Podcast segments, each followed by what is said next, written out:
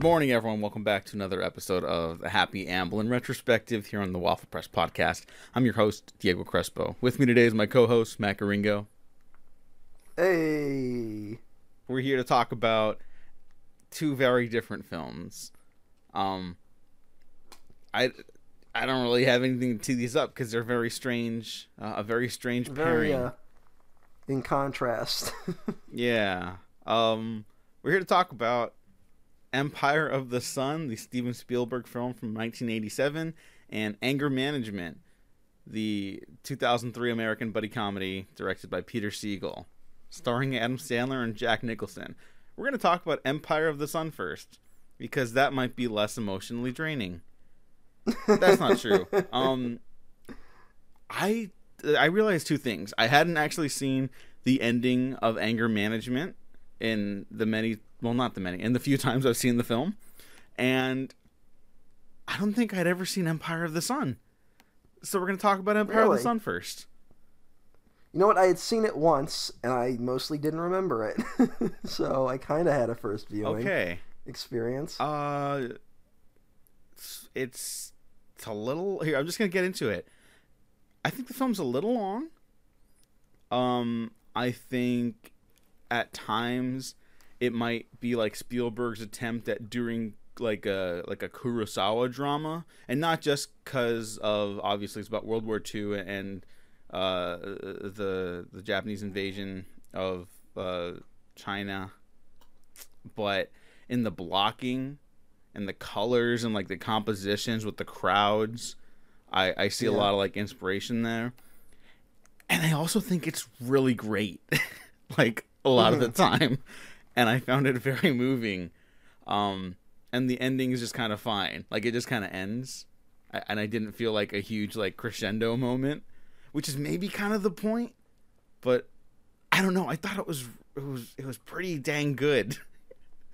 Um, yeah, I think I, uh, I think I, I liked, I love this movie. Okay. Um, I, I was, it was weird because this one, um, it has, it, it continues to have mixed opinions to this day. Um, this one seemed to get, we talked about Color Purple recently. This one seemed to get more mixed reviews than Color Purple.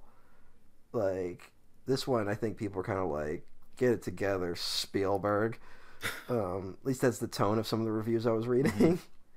And I think this is a, a huge step up from the Color Purple in my Yeah, opinion. I, I do too. When it first started, I was like, yeah, this is like solid. It's a little slow.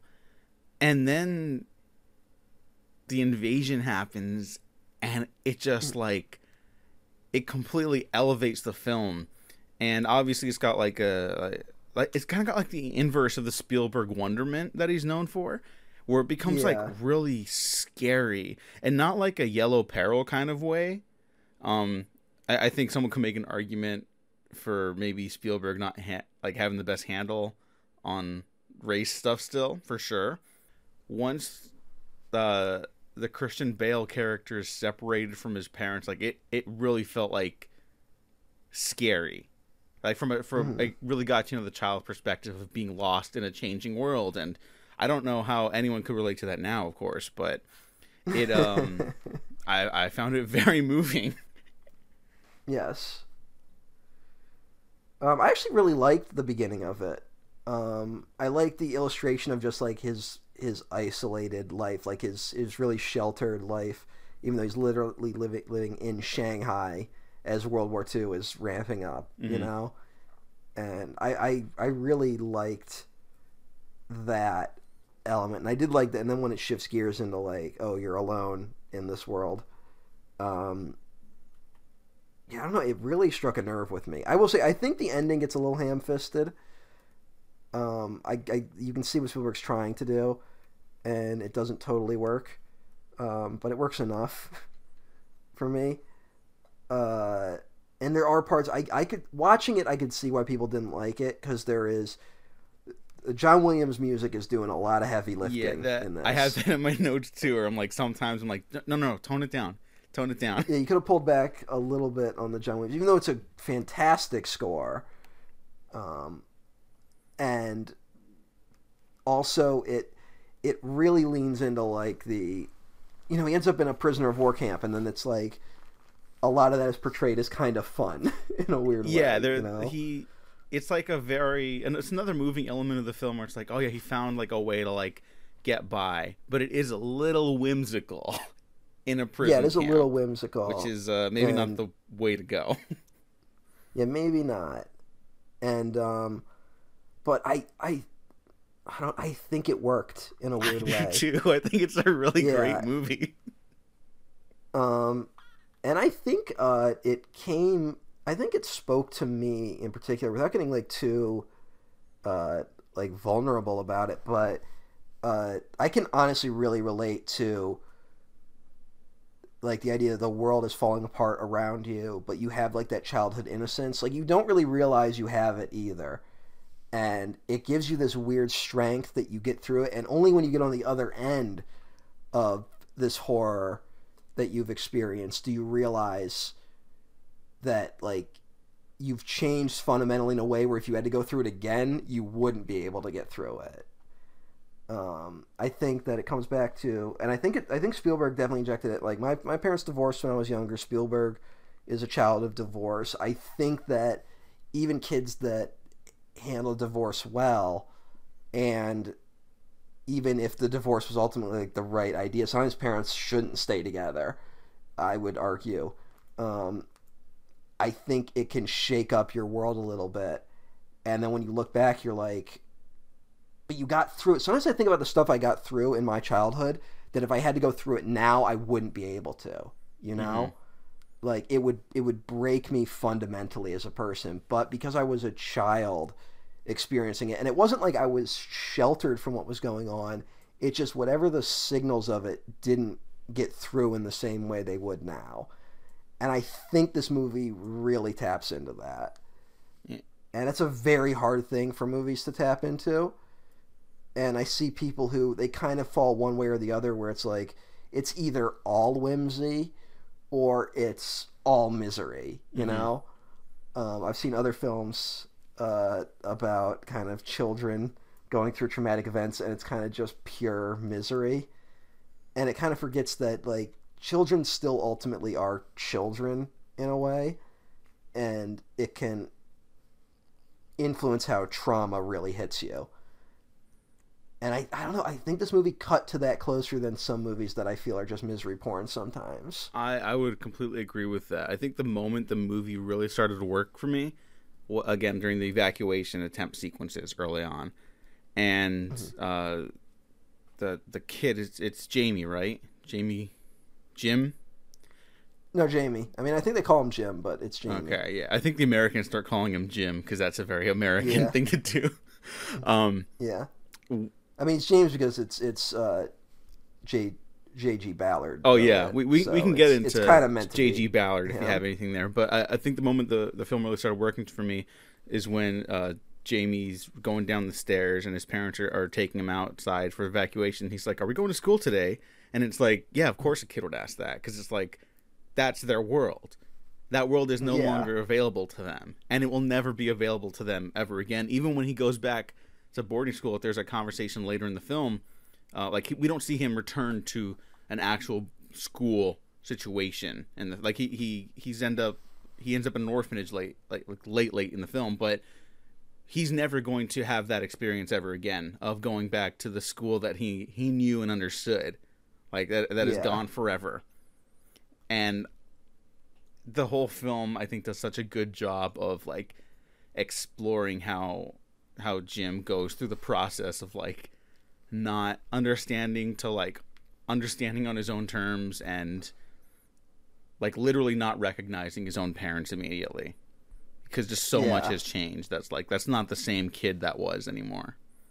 And even mm-hmm. though it's like a happy ending for him it's not like a home run happy like th- Yeah. this this would change the trajectory of this did change the trajectory of so many people's lives at the time you know? Hmm and of course this is this isn't like a historical document. It, it is it is a film adaptation but it is semi autobiographical for uh for yeah, JG Ballard? based on yeah on his life. He was um i believe he was in a prison camp um as a child. The only like the the key differences are like he didn't go on like the grand adventure this kid did, and he was with his family, I believe, the whole time he was in those camps. Okay. I think that's like the key difference. So like a lot of it is dramatized, but um, I'm sure he put a lot. I've never actually read Empire of the Sun. I've read a lot of Ballard, but I've never read Empire of the Sun. Um, I remember it would it would be on the shelf in my school library, and it always seemed kind of imposing, honestly. I I'm definitely interested So- in checking more of his stuff out. Um, Hmm. other adaptations of Ballard, Uh, there's Crash, which yeah, everyone knows well, that's the thing. now. It's Um, yeah, it's it's a weird, uh, somewhat of an anomaly in his work. I mean, he's written other autobiographical stuff, but in terms of adaptation, uh, this isn't the stuff that normally gets adapted. He also wrote High Rise, which was adapted not too long ago. yeah. Um, I like that Uh, book and that film, which I Yeah, guess is con- like not controversial. It's just got mixed reviews, and I saw it, and it's one of the few films that made me feel like I was losing my mind as I was watching it. so. It was effective, is what I was. I'm saying. yeah, that sounds about right. Yeah. Um, this is a fantastic film, and it features Christian Bale's most amazing transformation yet to a, a small English boy. Yeah. It is shocking kind of seeing him as a child, like, now. Mm, It's like, oh, that kid's Batman. yeah, and like, he's just been a great actor like his whole life. like, Yeah, is this one of the like? This is one of the greatest child performances ever. I think that's fair to say. possibly. Um, yeah, he's he's terrific Is, it. is it the best one? like, It might be. It might be. Like, I mean, especially in terms of like that he never really lost it either. Mhm. You know, like certain guys, um, like certain kids give like really terrific child performances, and then they never, they kind of don't transition into adult acting very well. Uh, but Bale kind of never lost it. So yeah. Uh, let's see. uh, sorry, I, I I don't know where to go with that. no, no. I. I mean, it's a very like emotionally packed, dense film. Um, and there's, I feel like we could go a lot of different directions. So I'm just gonna start with the cast. Uh, John Malkovich is is second listed in the film, and he doesn't pop up until like almost an hour in. Yeah, he pops. It takes him a while to show up, and he's got a hell of an introduction. Yeah. uh, him and He's- Joe he's Pantoliano. Oh yeah, Joey Mhm. Pants is back. Goes on a monologue about steaks. No, he doesn't. but um, We'll get to that retrospective. oh yeah, um, fucking uh, Ben Stiller. Yeah, I had that in my notes, and holy fuck, that's Ben Stiller. Which I, I'm not sure if this was his uh, first film. Like, I think this might have been Ben Stiller's first film as well. Like, I think he might have done some television beforehand. Uh, ben Stiller has the fucking weirdest career. He has a very strange career. He was in something called Hot Pursuit the same year as this. But but I, I, I get the sense that Hot Pursuit was probably a shorter production. so it's entirely possible he shot Empire of the Sun a full year before Hot Pursuit started filming. Yeah. Oh my god. Yeah. The only things he did before are like And Alley and Miami Vice. And again, that's if you're looking at the production stuff, this might be his first movie. yeah, yeah. Whoa. What an opening! Um, it's not. It's not like we're talking about Ben Stiller because we're surprised he's in it. It's not like he has a lot to do in this movie. It's not really about him at all. He just kind of like, I heard him in an interview once where he said he fucked up a take, and uh, he was like, "Oh, hey, can we cut?" And like it caused problems on set because like Spielberg's the only one who says cut. hmm oh Ben, I just remember hearing that story. I think on like Howard Stern or something like oh, that. oh. Ben. Oh Ben, you're gonna be a director for like five minutes. No, he's still a director technically. Yeah, but no one's watching him anymore. No, he, he just did a, a prestige television show, which is how you gauge success nowadays. Yeah, but did anyone watch it? I don't know. I started it. Okay. Look, he did Zoolander and Tropic Thunder. Yeah, but he also did Zoolander too. Yeah, but Zoolander and Tropic Thunder, those are his get out of jail free cards forever. It's amazing that uh, your movie with blackface is your get out of jail free card. Probably the, the wrong choice of words for me. Moving on. Um, who else is in this film? You know that movie? Do you remember that uh, Robert Downey Jr. was nominated for an Oscar for that performance? Yep. So I don't want to hear any shit about fucking liberal Hollywood.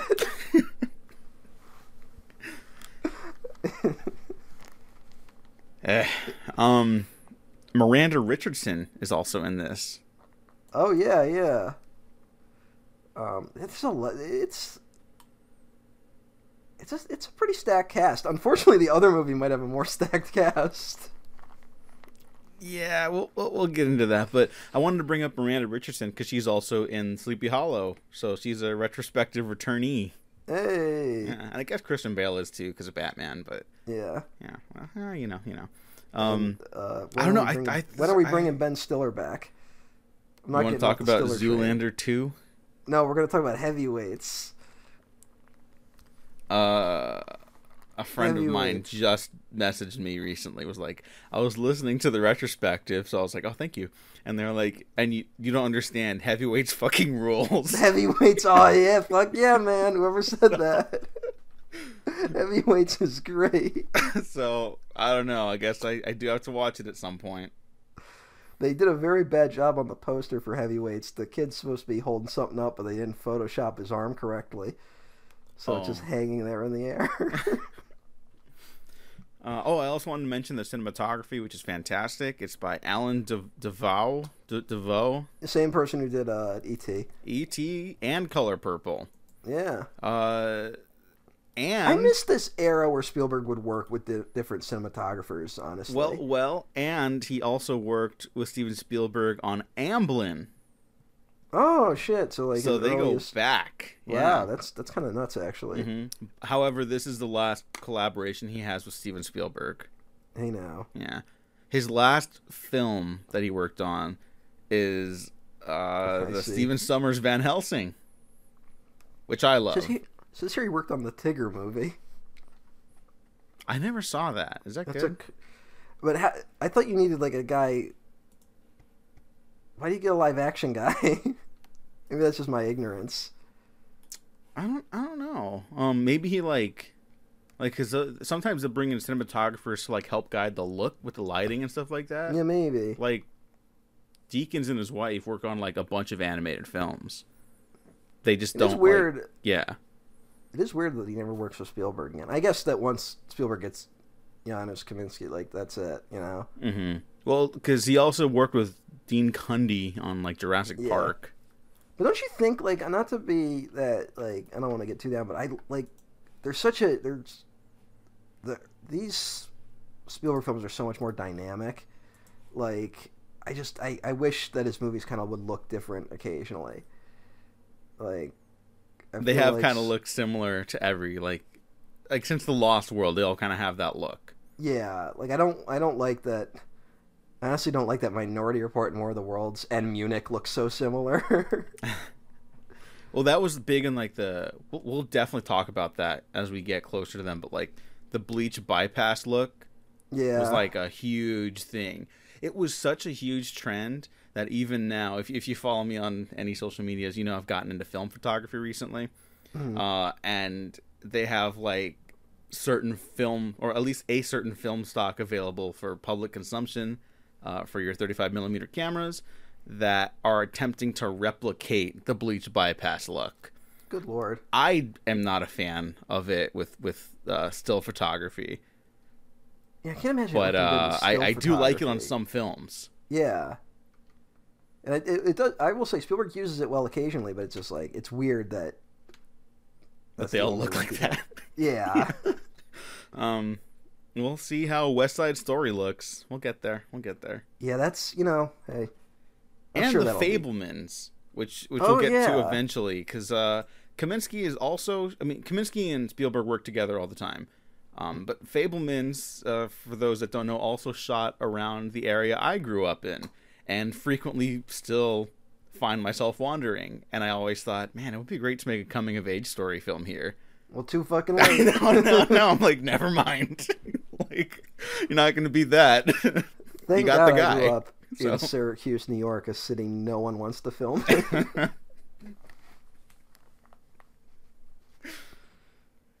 Would you say Syracuse, New York, is kind of like your prison camp? I mean, to be honest, I was drawing comparisons between this film and my childhood. Oh my God. So- I will say, not to, again, not to get too, but like, uh, an incredibly weird thing about my childhood was that like when my parents divorced, I suddenly ended up like with joint custody. I ended up, you know, sometimes I would be with my father, sometimes I would be with my mom, and my dad lived in like like a, almost a parody of the suburbs type area. Lived in a cul-de-sac. It's like like the definition of sheltered, you know. Mm-hmm. Like we didn't lock our doors. Neighbors would just walk into your house. Oh, and. God. And then my mother uh, moved into an apartment complex that was like in one of the worst parts of the city. And I was like constantly being shuttled back and forth between those two areas. And uh, it, it had an influence. and um, it's weird. It gives you a weird perspective as a kid. I didn't have anything constant like this, of course, and I don't want to, you know, draw direct comparisons, but I like I totally got what the movie was going for watching it. Mhm. Um, and I don't want to use that as like a shield, being like, and that's why you can't criticize this movie because it's my thing. Like, no, I'm not saying that. But I think other people who know what I'm talking about uh, will get it a little more. Yeah, I, I think maybe that's why we both like Steven Spielberg because we're both children of divorce. That's the only po- reason. That's that's possibly it. Yeah. I um. mean, there's a lot of fucking kids with divorce out there. Yeah, yeah. You know, and I liked your comment about how like no, sometimes that is the right thing to do. yeah, no. Like in my parents' case, it was 100% the correct thing to do. Oh yeah, no, completely same, Yeah. completely. And uh, like, just this is not related to the film, but there's like, I guess the the studies and the polls show that like, you know, divorce rates are higher than ever right now. And it's like, you know, maybe people are realizing that they don't have to get married. Yeah. like, you don't have to to just be with one person your whole life, and it's probably better if that's the route you go to not be with an individual who's gonna make you unhappy. Well, I mean, why do you think they crack down on reproductive rights so much? Yeah. It's because it's it's moral panic over the decline of the family. Did you ever like consider Satanic Panic making like uh getting its own reboot in a way? Like, because that's a big thing right now. I mean, yeah, it, but the, the the thing is, it kind of never went away. It just took on different forms. I th- maybe know? that's it. Because like, Like- this is this is fucking this is stupid stuff on the like I see on Twitter like might annoy me once in a while, but nothing really makes me angry anymore. Mm-hmm. Like mid 2010s Twitter, you know what I mean? Yeah, Uh, and I, I definitely backed off tweeting about political stuff because everyone knows where I stand at this point uh, in regards to certain things, and that's what this podcast is for. But I saw someone tweet out like, "Oh, you're all getting uh, hooked on a show where contestants are killing each other for money. That's the big thing. Wow, that's how far like we've fallen from the light of God or something like that." And I was like, Yeah. "Whoa." Well, I mean, you know, not to get too like doom and gloom about it, but like as this country continues to decline, which is just what's going to happen, we're going to see more of that Mhm. because people are going to be like, "Well, where did it go wrong?" And that's going to be like, "Well, it was it was when we we lost the moral center, which is what happens in every declining empire." and so we're gonna we're gonna go through a weird moral panic. I mean, we already are going through it. Um, No, it's, but, it's, it's gonna get worse. because like because it's just it's we're, it's going to be unstable for the next decade at the very least. Um and people are gonna we, we as much as like some of us try to like act like we're rebels and shit like that or people or people act like they're open-minded and are open to change people really aren't. Mhm. and they definitely aren't open to instability. And your p- tradition is a very calming thing in times of instability. But what usually happens is people go from finding solace in their own traditions to then thinking traditions should be mandated. Because you know you can find some comfort in your traditions but it can't solve anything. And then you're going to think well if everyone was doing what i was doing things would be right. And that's kind of where we're heading. And that's part of the satanic panic we're going Mhm. through right now. Which is also an excuse for me to to uh, recommend Midnight Mass, which we both Yeah. liked, because it's also kind of about, well, not kind. It's literally about like the different interpretations of faith and science and like solace and and uh, zealotry, I guess. yeah yeah. Um, fascinating series, but uh, different different direction from Empire of the Sun. But I think Satanic Panic took on different forms where it was like, because in the early two thousands it was hundred percent that like Islam was Satanism, you know? Mhm. Like people like the really religious nuts in this country were like, "No, we're fighting a holy war now." Yeah. And George Bush entirely leaned into that. yeah. Not sure if he really believed it, but it definitely he definitely believed it would win him votes, and it did. So uh, there was a lot of that. Um, Remember he tried to like like get his own like kind of redemption with his his cute little paintings and I remember he tried he had trouble putting on his raincoat at the inauguration. Wasn't that so endearing? real, real cute, real, Real cute. cute. War criminal. cute. Blood in his Well, yeah, hands. yeah, he should be in prison. Yeah, at the very least. No, no joke. Like, Yeah, no. it was- we, it is not. Um, this, and when you let someone like that slide, you're just letting worse people slide as well. So, um, but hey, uh, and then remember when Obama got elected and everyone was like, Obama's the Antichrist. oh yeah, and that was just because the Republicans hate black people. Yeah, hundred percent. yeah, and It's we know. nuts. And now we're, we all rightfully have criticisms of Obama. It's Yeah. not because he's. it's Yeah, not he's that. Not, he's not the actual devil. yeah, like Jesus. Well, I mean, that's the thing with conspiracy theories. And I also think the dangers, just to bring it back to this, the dangers of kind of like a childhood mentality is that it seeks to simplify things that you inherently can't simplify. And it's it's this thing of like we're all we everyone right now is going through the exact same thing where we realize something is fucking wrong, you know? Mm. Like and the world is fucking like falling apart at the seams, right? we all sense it. Like it's not like even people that are trying to act like they're in denial are not in denial. But we we latch on to different reasons for why that is and not to say that my reason is right, but I do believe my reason is right. and it's a very, you know, it's it's a series of complicated problems inherent to society right now, you know?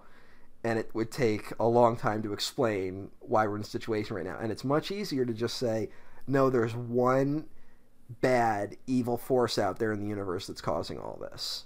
You know? It's literal Satan, which is what QAnon believes. Like, they believe all this shit is or- being orchestrated by the literal Satan and that Trump was sent by God to save the world. You know? Yeah, good thing we're not doing a Mel Gibson retrospective, because then we'd have to talk about Jim Caviezel, Hey now. who is, Wait, I guess, Cav- now an active member of QAnon. oh, well, there you go. Which I I, mean, we all saw coming, but I honestly didn't because I haven't been paying attention to Tim Caviezel in forever. probably was- the best move. what was the last thing he did of note? Uh, he did that CBS show that was actually really good. Ah, fuck, I can't remember what it's called. Hang on, I gotta look it up because it's gonna bother me. Mhm. Um, fucking I like how we're like it's this weird thing. It's person about, of like, the- interest. Sorry, there you go. Okay. go. But to talk about the uh, the weird uh, George W. Bush redemption arc that this country is given, um, it's weird that like Mel Gibson has also received one of those, and we're also in this deep panic about like cancel culture and stuff like that. And uh, the way I see it, like if Mel Gibson can come back, cancel culture is not really a thing. At least if you're a rich celebrity hmm and it's like, hey, does anyone want to ask Mel Gibson what he thinks right now? like Mel Gibson has just been very smart at not admitting uh, that he believes fucked up things right now. hmm And I think if Mel Gibson had maybe like disappeared for a few years and come back and been like, look, I believed really fucked up things about the Jews because my father was a virulent anti-Semite. And Yeah, wasn't I- his, I- his father? Sorry to interrupt, but like, wasn't his father like a member of like the American Nazi Party or something? he was some Aryan group, and he was also like a Holocaust like it's not an exaggeration. It's Yeah, it's like a real that- thing. So it's like it makes sense that Mel Gibson would believe those things if you grew up under that roof, you know? hmm But people are like, "Can't we forgive Mel Gibson already?" And I'm like, "Look, I'd be open to forgiving him, but he has to give he has to ad- explain what he believed, why he believed it, and why he doesn't believe it anymore. You can't just go on TV and say, "No, no, I like the Jews." It's like, dude, where did that come from? You know what I'm saying? yeah, like where you don't just say that. yeah. And like, if he did like just straight up say that, like today as we were recording on national television, be like, okay, you got there. the context though. You gotta you yeah. gotta give your context. You can't. It's a weird thing to just say. Well, yeah, I'm, I'm, not saying just say that, but then because then he has to follow up with like, and then I realized that was wrong for X Y Z reasons. you know, like, which that takes a lot of introspective introspection and a lot of deep thinking and a lot of being vulnerable that uh, most men are not willing to go through, frankly, especially rich and powerful men. Yeah.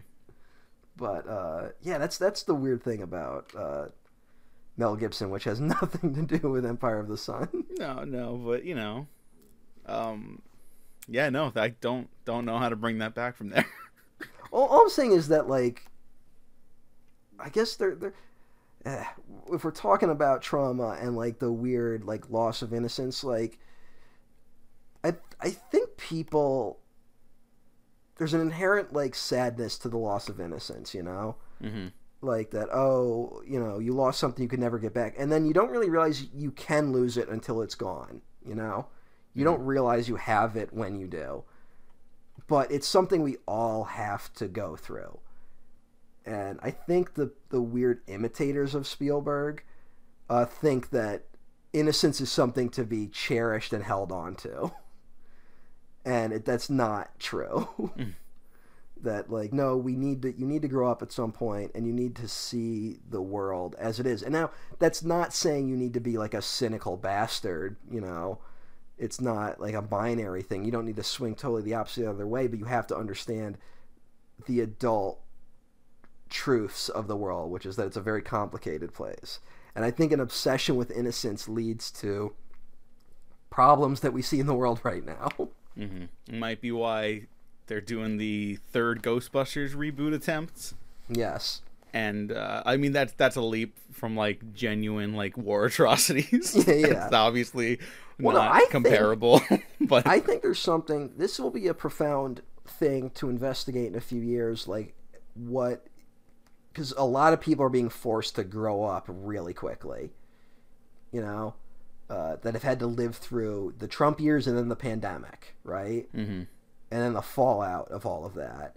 And what is that doing to a generation?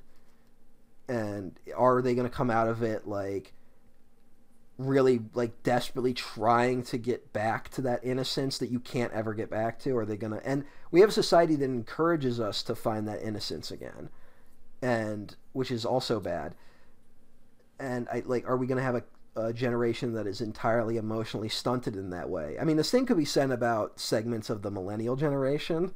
Oh, completely, completely. We, and so maybe it's just to be one of those things where it's like, uh, uh, in conclusion, each generation is a world of contrasts. But, um, but I think that there is because we also we have to we we downplay, but the millennial generation did go through a huge time of instability. You know, mm-hmm. like we had 9-11, we had the Iraq War, we had the Bush administration, we had the Obama years, we had the Tea Party, we had basically we saw all the problems coming and saw no one try to stop it. You know, mm-hmm. And by the time we all had enough power, it was a little too late. Um, so there's there's that trauma too, and then you meet millennials who are like very cynical about the world, and then you meet those that are kind of like they want this soft and gentler world that just doesn't exist. And you know, it's it'll be interesting to see what this pandemic does to the upcoming generation. And if culture, and I mean, um, the Marvel films are making less money, but they aren't doing like terribly, and they still kind of have some sort of foothold, and that is entirely a call of innocence, you know. Mm-hmm. That you know the, the re- there's a reason why the MCU took off during the Obama years, because there was this weird reaffirming, like, no, but America's actually all right. We can do the right thing, and the heroes will show up at the end of the day, and uh, that's not true.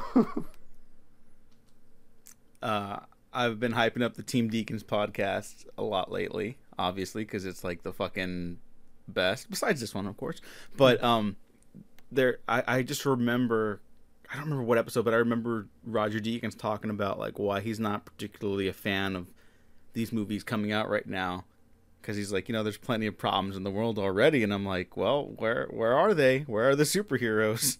Mm-hmm. You know, and it's like it's not that there aren't heroes out there; it's just that like if you you put too much of your own faith into to these these symbols, like symbols don't mean anything.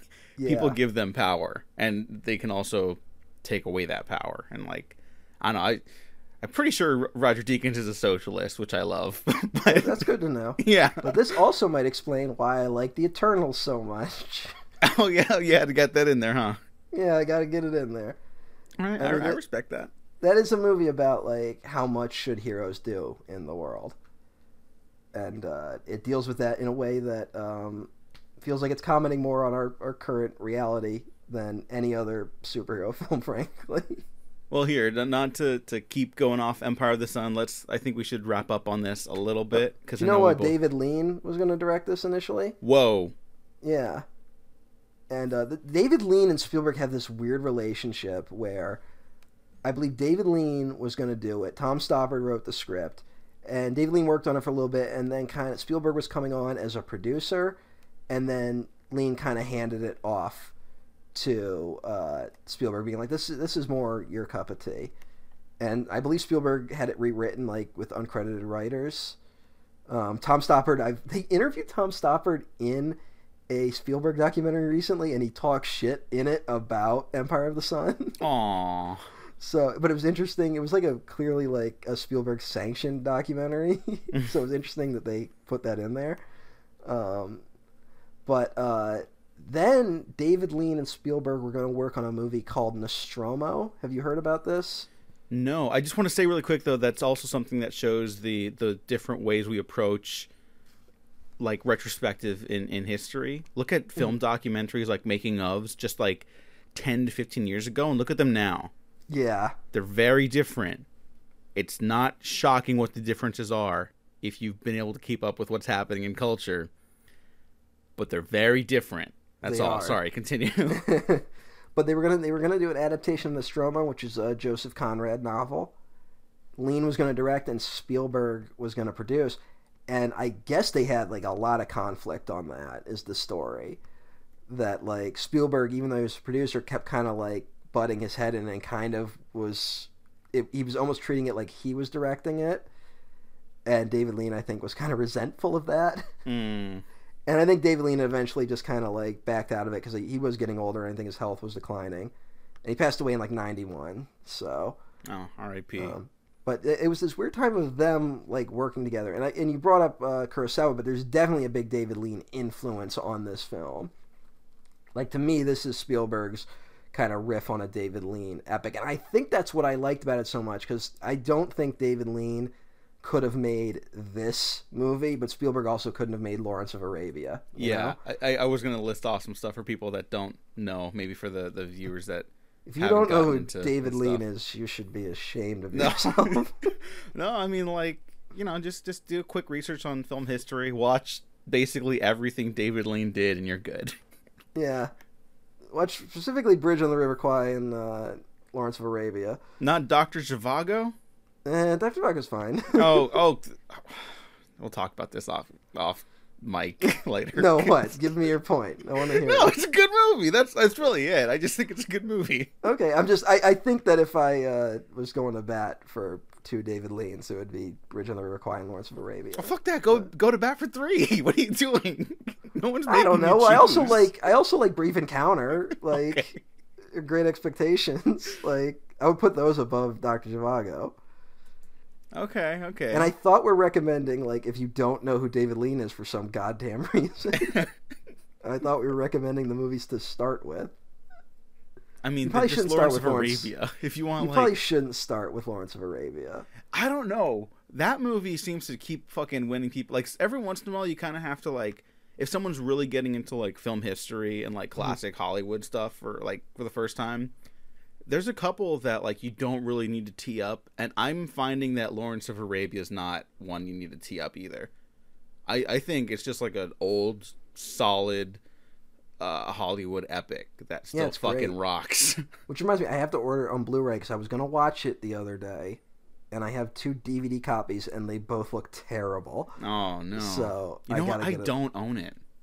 I, I know it's one of those ones where like you're like, man, I fucking love Lawrence of Arabia. Let's go watch it. And you're like, oh, I don't have a copy of it. Like, You know, I, I guess I gotta. Or you just said they have a 4K now.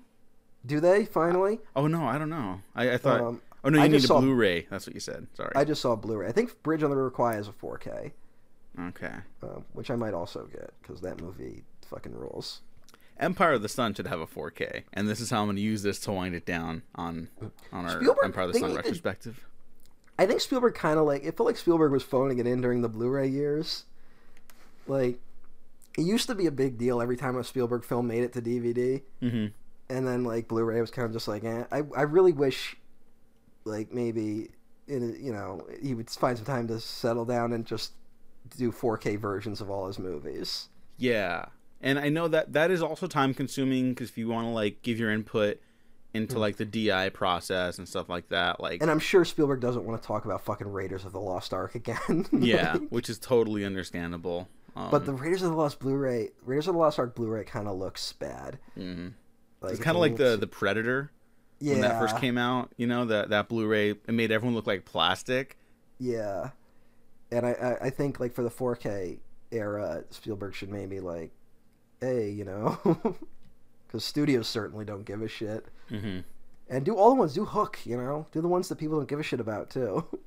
do those and then um like then you can kind of pivot into doing like your passion projects but i would i would love a 4k of empire of the sun yeah, like because now that 4k is like gotten to a place where it's it has like we used to kind of shit on it but now i feel like most of the like, them have have become quality transfers you know?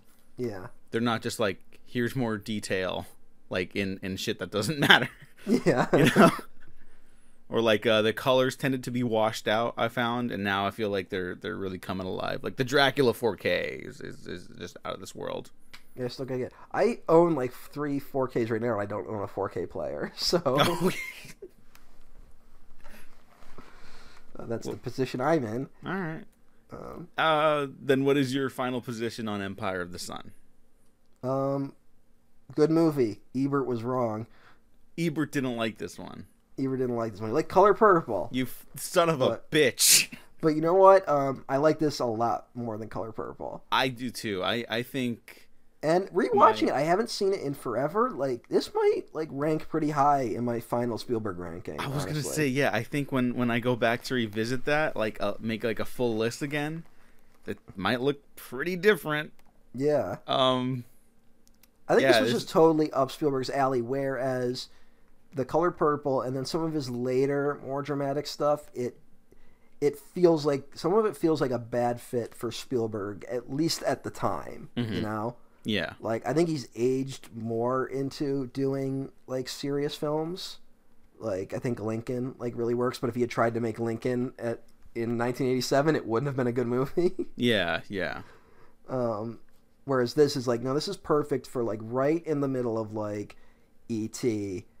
and fucking Hook. Like this is exactly what you want to see from Spielberg. Okay, I thought Um, Hook was next. I kind of got scared. No, no, no, we got two. yeah, I was like, no. Sorry to give away my thoughts on Hook. you nervous about Hook? Yeah, yeah, for reasons. There's some great shit in Hook though. Like, there's, I, I, I'm not not to give my opinion on the whole film, but uh, I think we probably will feel similarly. hmm Um, but there's some great stuff in it. We shall see. All right. Empire of the Sun, fantastic film. Um, probably joining the five star club on Letterboxd, but I give like everything five stars now. So Speaking of death of innocence, let's talk about anger management. go ahead. I feel like you have an opening for this one. Um. Wow. Also known as gaslighting.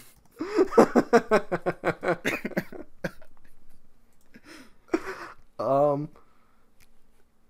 What a picture. The the team up we've all been waiting for. Adam Sandler versus Jack Nicholson.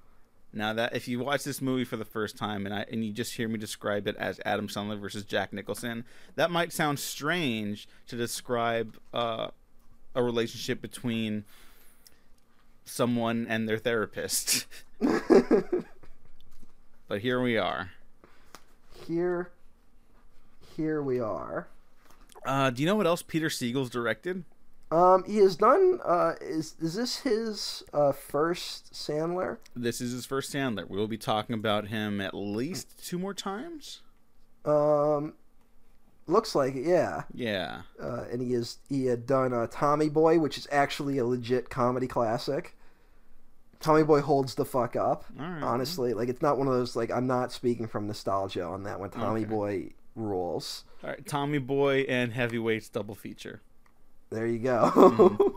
I don't know Um, how they fit, but I, I I realize I've never really had an opportunity to talk about this, but Jack Nicholson's one of my favorite actors.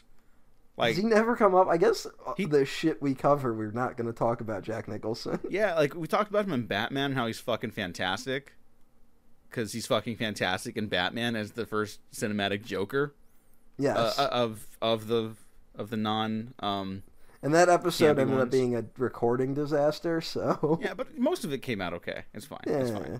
All my good points got cut out. Yeah, but it makes me seem like I'm more in the right, which I am. Jack Nicholson's not the problem with Batman. Jack Nicholson's fantastic. Um, he's one of those guys I wish was still acting, but also I'm like, man, I'm glad he doesn't do interviews, just in case. just in case. just in case. I don't know. He's pretty up there. He's 84, so I don't know, man. There's probably some beliefs he holds that I'm not going to be happy about. Um, and I would say he's good in the movie. I think he's good. Hey, before we get into the movie, I would like everyone to take a break from this recording for a second. Go to YouTube and type in uh, the DVD menu for anger management, That's right. which I, I told Diego to watch. It's pretty good. It, it's a it's a work of art. There's also more. I could not find a video that had the full version of the menu because every scene selection, uh, uh, special features, which this movie inexplicably has a lot of, uh, and like audio options, they all have unique little animations. this is, I guess, that is a hint at when peak DVD was Yeah. that they and, went all in on the anger management DVD. and you know what? Quite frankly, there should still be like that accessibility with menus. Like They- menus should. can be super fun, man. It's such a bummer whenever I put uh, the new Blade Runner in. Oh, and it looks like fucking dog shit. It's just it's a just wallpaper. that like still, and then it's like play movie. Yeah, it's one of the greatest looking films of the last couple decades, and it's just a wallpaper. Yeah. What a bummer. Yeah. Um, but uh, Anger the management. film just, tells just the story of a businessman who is sentenced to anger management program under a renowned therapist with unconventional methods. Um. All right, this might be the craziest thing I say. okay. But shouldn't this movie be better? Yes. Like this feels like uh, like they just set the ball on the tee. Like this should be like top tier Sandler, right? Mm-hmm. Adam Sandler in a movie called Anger Management, and his sidekick is fucking Jack Nicholson. This should Like, be this- at least a five star experience. this sounds like it should be like the perfect Sandler movie. This should be a comedy classic. It really should. And, And- and now people just kind of like, oh yeah, they were in a movie together. And and now let's let's uh let's let's do a little bit of role playing here. You're gonna play a person that hasn't seen Anger Management. Okay, okay. and uh, you're going to ask me if uh, if you should watch it. I'm to say, oh, yeah, I was just watching Anger Management recently. Oh, should I watch it? Oh, you know what? It's actually pretty good. Uh, there's a couple moments. there's, there's huge chunks of the film that maybe you should skip over. Uh, but yeah, you know, actually, maybe never watch it. I don't want no. When the movie started, I was like, wait, hang on, is this actually like gonna be good? Like, I will say this movie starts on the worst foot possible. really? Okay, I thought it was fine. I thought Well, I thought I thought it was cute where it's like, oh, young Dave Buznik, and he, he get he gets pants during his first kiss, right? But there's a, there's one shot in it which is I think maybe sums up the whole movie. Is that this opening scene it's like you know what it's solid, it gets to the the crux of what the film's about. But there's one shot of uh, Arnie Shankman, the bully's uh, crazy younger sister, Oh yeah, and you're like, oh, I don't like that at all. yeah. and uh, the movie oscillates between those two emotions a lot. Mm-hmm. Yeah, it's very uneven. Uh, I'm leaning towards it just not being worth recommending at all. Maybe watch Yeah. YouTube highlights. That's the thing. It's like there's a couple moments in here, and I think if you took out the bad moments, I could give this like a soft rec- recommendation. You know, I'd be like, you know what, it's fine. But there's some stuff in it that is like morally repugnant. Some. I, will- I, I will some. honestly, I will say some compared to the totality of what's in it. Sure. But uh, it's really bad. That's the thing. It's not like kind of bad. It's really bad. hmm Um, I will say though, this might be a uh, the one reason to watch is is I think this might be part of the post 9/11 canon. We'll get into that. we'll definitely get into that. Do we want to get into it now because it is the opening uh, scene, kind of? You know, yeah, fuck it. I, I was gonna reference something that happens Well, no, there's later. the, the the hero moment of the movie Let him speak. is um, wow, that's aged poorly. Oh yeah. Um, okay. Um, yeah, yeah. Go ahead. oh, um, 9/11. I will say uh, also, as we talked about the DVD having uh, inexplicable number of special features and a terrific DVD menu, um, it inexplicably came with a director's commentary with Adam Sandler and the director. What was that like? You know what? I was really worried to listen to it um, because of the subject matter of the uh, the uh, film. Um, you honestly get the sense that uh, when the when the stuff that is kind of morally repugnant comes up, you kind of get the sense that it is not done from a hateful place, just more of an ignorant place Mm-hmm. which is uh, which is a little reassuring. um, and uh, it was interesting. Mostly the what you mostly end up learning though is uh, everyone in the movie, every background extra in this goddamn movie is someone's friend. like the whole commentary, the director or Sandler's being like, "Oh yeah, that's a guy I went to college with." Oh, that's like my sister's friend. Oh, that's my wife's best friend's cousin. Like, it, there's a lot of that in the commentary, and it's like everyone, everyone in the movie is someone. So you, it does kind of help with the sense that Sandler movies are just Sandler fucking around with his friends. Mm-hmm. Um, you unfortunately get hints at Sandler kind of hating uh, the process of filmmaking. Oh, it's so funny that you bring that up. So I've been listening to uh, Inside of You, the uh, the Michael Rosenbaum podcast, okay. and he just interviewed Le- Lamorne Morris from New Girl, who I know from New Girl, and he's he's done a couple uh, films. He's in Game Night, and he worked with Sandler on uh, Sandy Wexler, which we'll talk about Okay. eventually. And um, Lamorne Morris is like a really talented comedic actor, but he's also like I think a really quality actor who doesn't really get the chance to show the dramatic stuff. But he was talking on the podcast about how he was working with Sandler, and um, Sandler like called cut or something like that with the director, and he's like, "Ah, this guy's fucking making me act." so I completely believe that Adam Sandler hates the, the process of like making a real film. and I don't mean that like as a neg like that's not a judgment on him. It's hard and long and stressful. Yeah, it's I'm hard, just- long, and stressful. I believe it. Is what I'm saying. He is 100% just interested in doing his jokes. Like, that's it.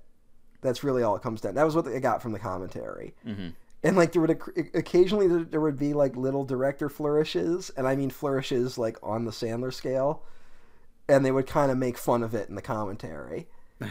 And Sandler would be like, "I can't believe you made me do this shot," and then the guy's like, "Well, you know, I think it's a shot to show your anger building," and it's like, "You didn't need it." Like there was some stuff like that, and it's like literally shots of like Sandler like clenching his fist or something like that.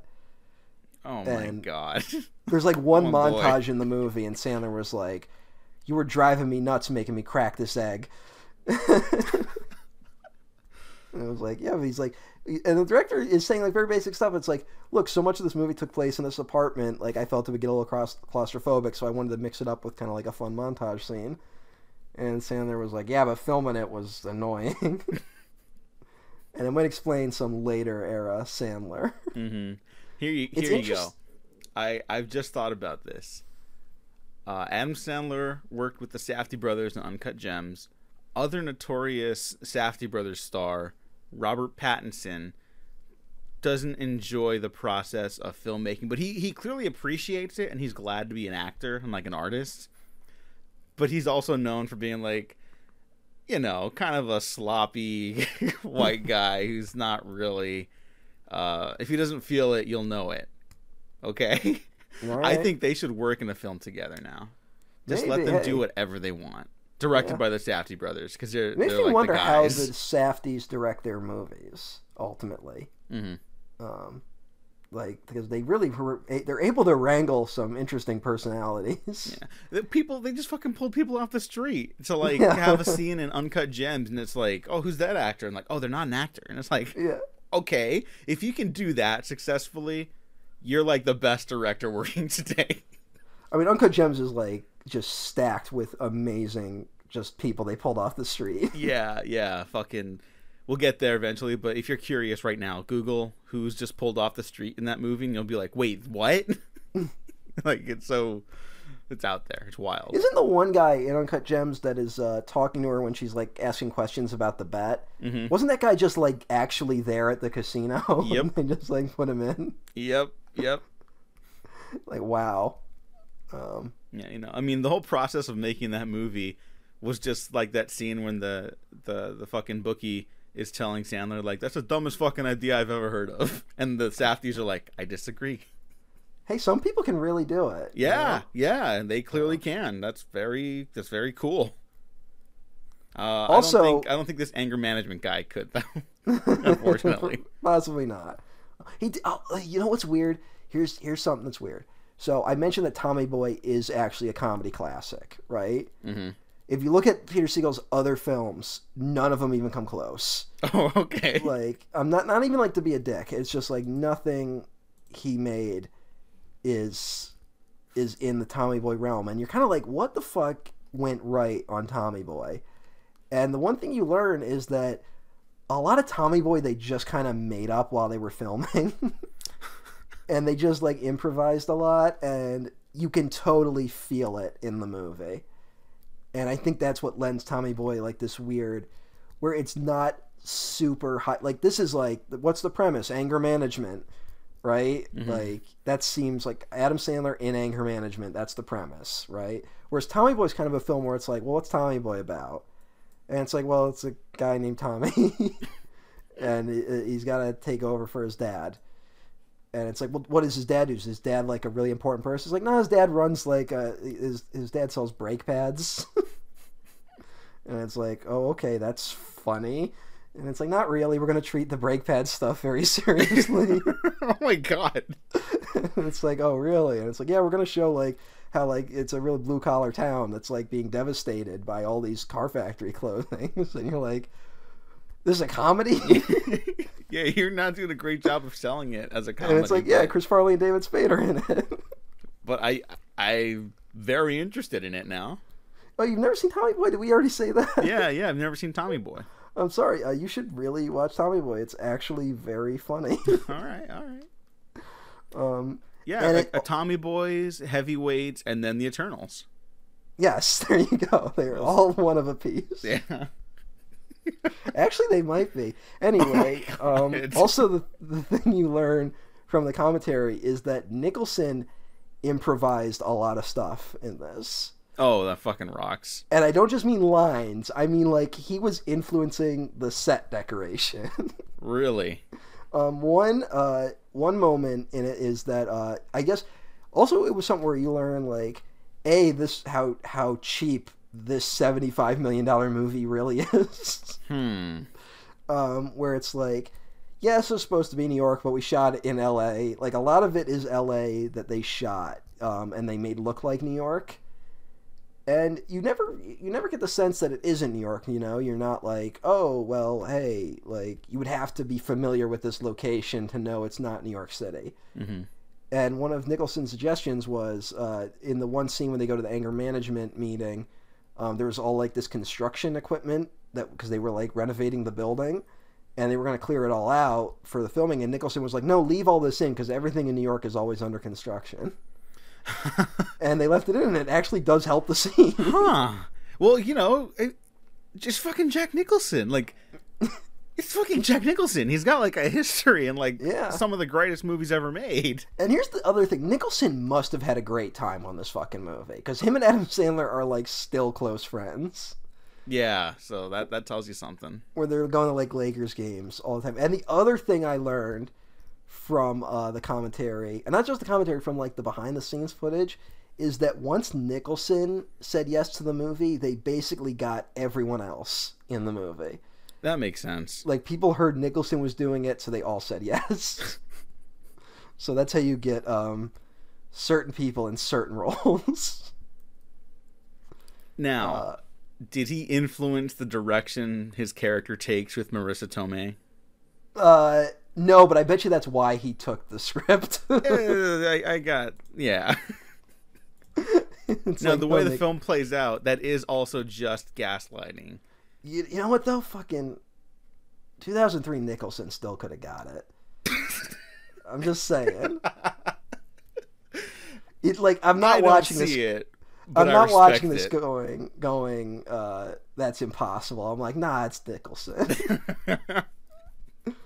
Nicholson is like a doctor. Nicholson, like fuck yeah. Like, Oh, he's finally back courtside with the Lakers as of October 19th this year. So, uh, Oh, you know, hey, yeah. nature's healing. Nature's healing. um, we also mentioned that Sandler uh, referenced Nicholson in Billy Madison.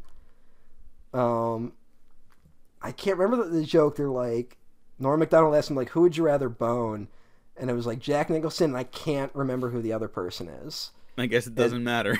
No, and it well, and Sandler goes, Nicholson now or seventy four, and Norm goes seventy four, and then uh, Sandler picks the other guy, implying that late era Adam Sandler is actually sexier.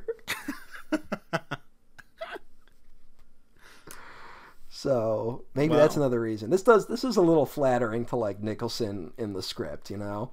yeah, yeah. I mean, by the end of it, he's like, wow, uh, Mr. Rydell, you're a great man. And it's like, is he? Is he? Yeah, I don't know. I totally don't know what the the message of this movie really is.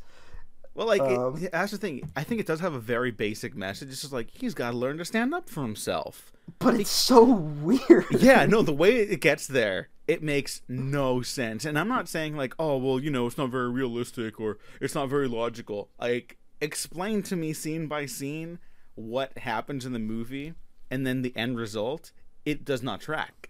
We'll Like, talk about the Rydell. not- We'll talk about the Dr. Rydell process. I- Um, I don't understand the process.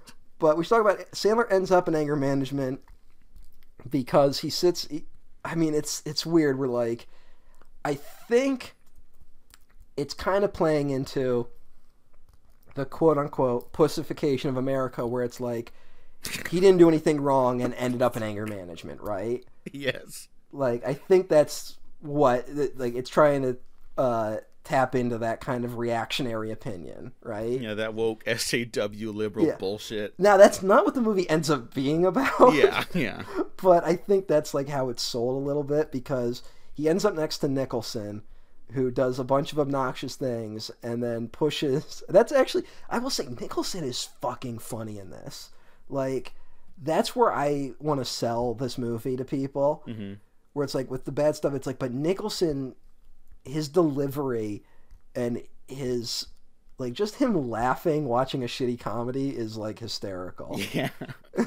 where he's like he's dying watching Horatio Sanz fall over in that comedy. oh yeah, everyone's favorite Horatio Sanz. Yeah, you know, if we had recorded this earlier, I'd be talking about how underrated Horatio Sanz is as a comedic talent. and uh, now I will not be saying those things. now you are demanding him to go to prison, Yes, which basically. you are right to do. Um, oh, well how unfortunate. Um, is he gonna come? I feel like Horatio Sanz is gonna pop up again. He has to have become a Sandler regular regular at some point. Maybe. I feel like that's gonna happen. Um, But just also, we should say Nicholson's introduction shot. He's in the shadows at the airport watching them. Uh, that was Nicholson's suggestions for him to be in the shadows, which is weird to think about. so funny. Because that that is the right idea, honestly. That like you don't want to have. It's like, oh yeah, no, he had to come up with that. He had to come up with that A, but also you could totally tell it's Nicholson. and it's weird listening to the director talk about it, be like, I well, he, director's like, well, I wanted the idea to be the audience knows it's Nicholson watching him, but now he's in shadow, so you don't know it's Nicholson.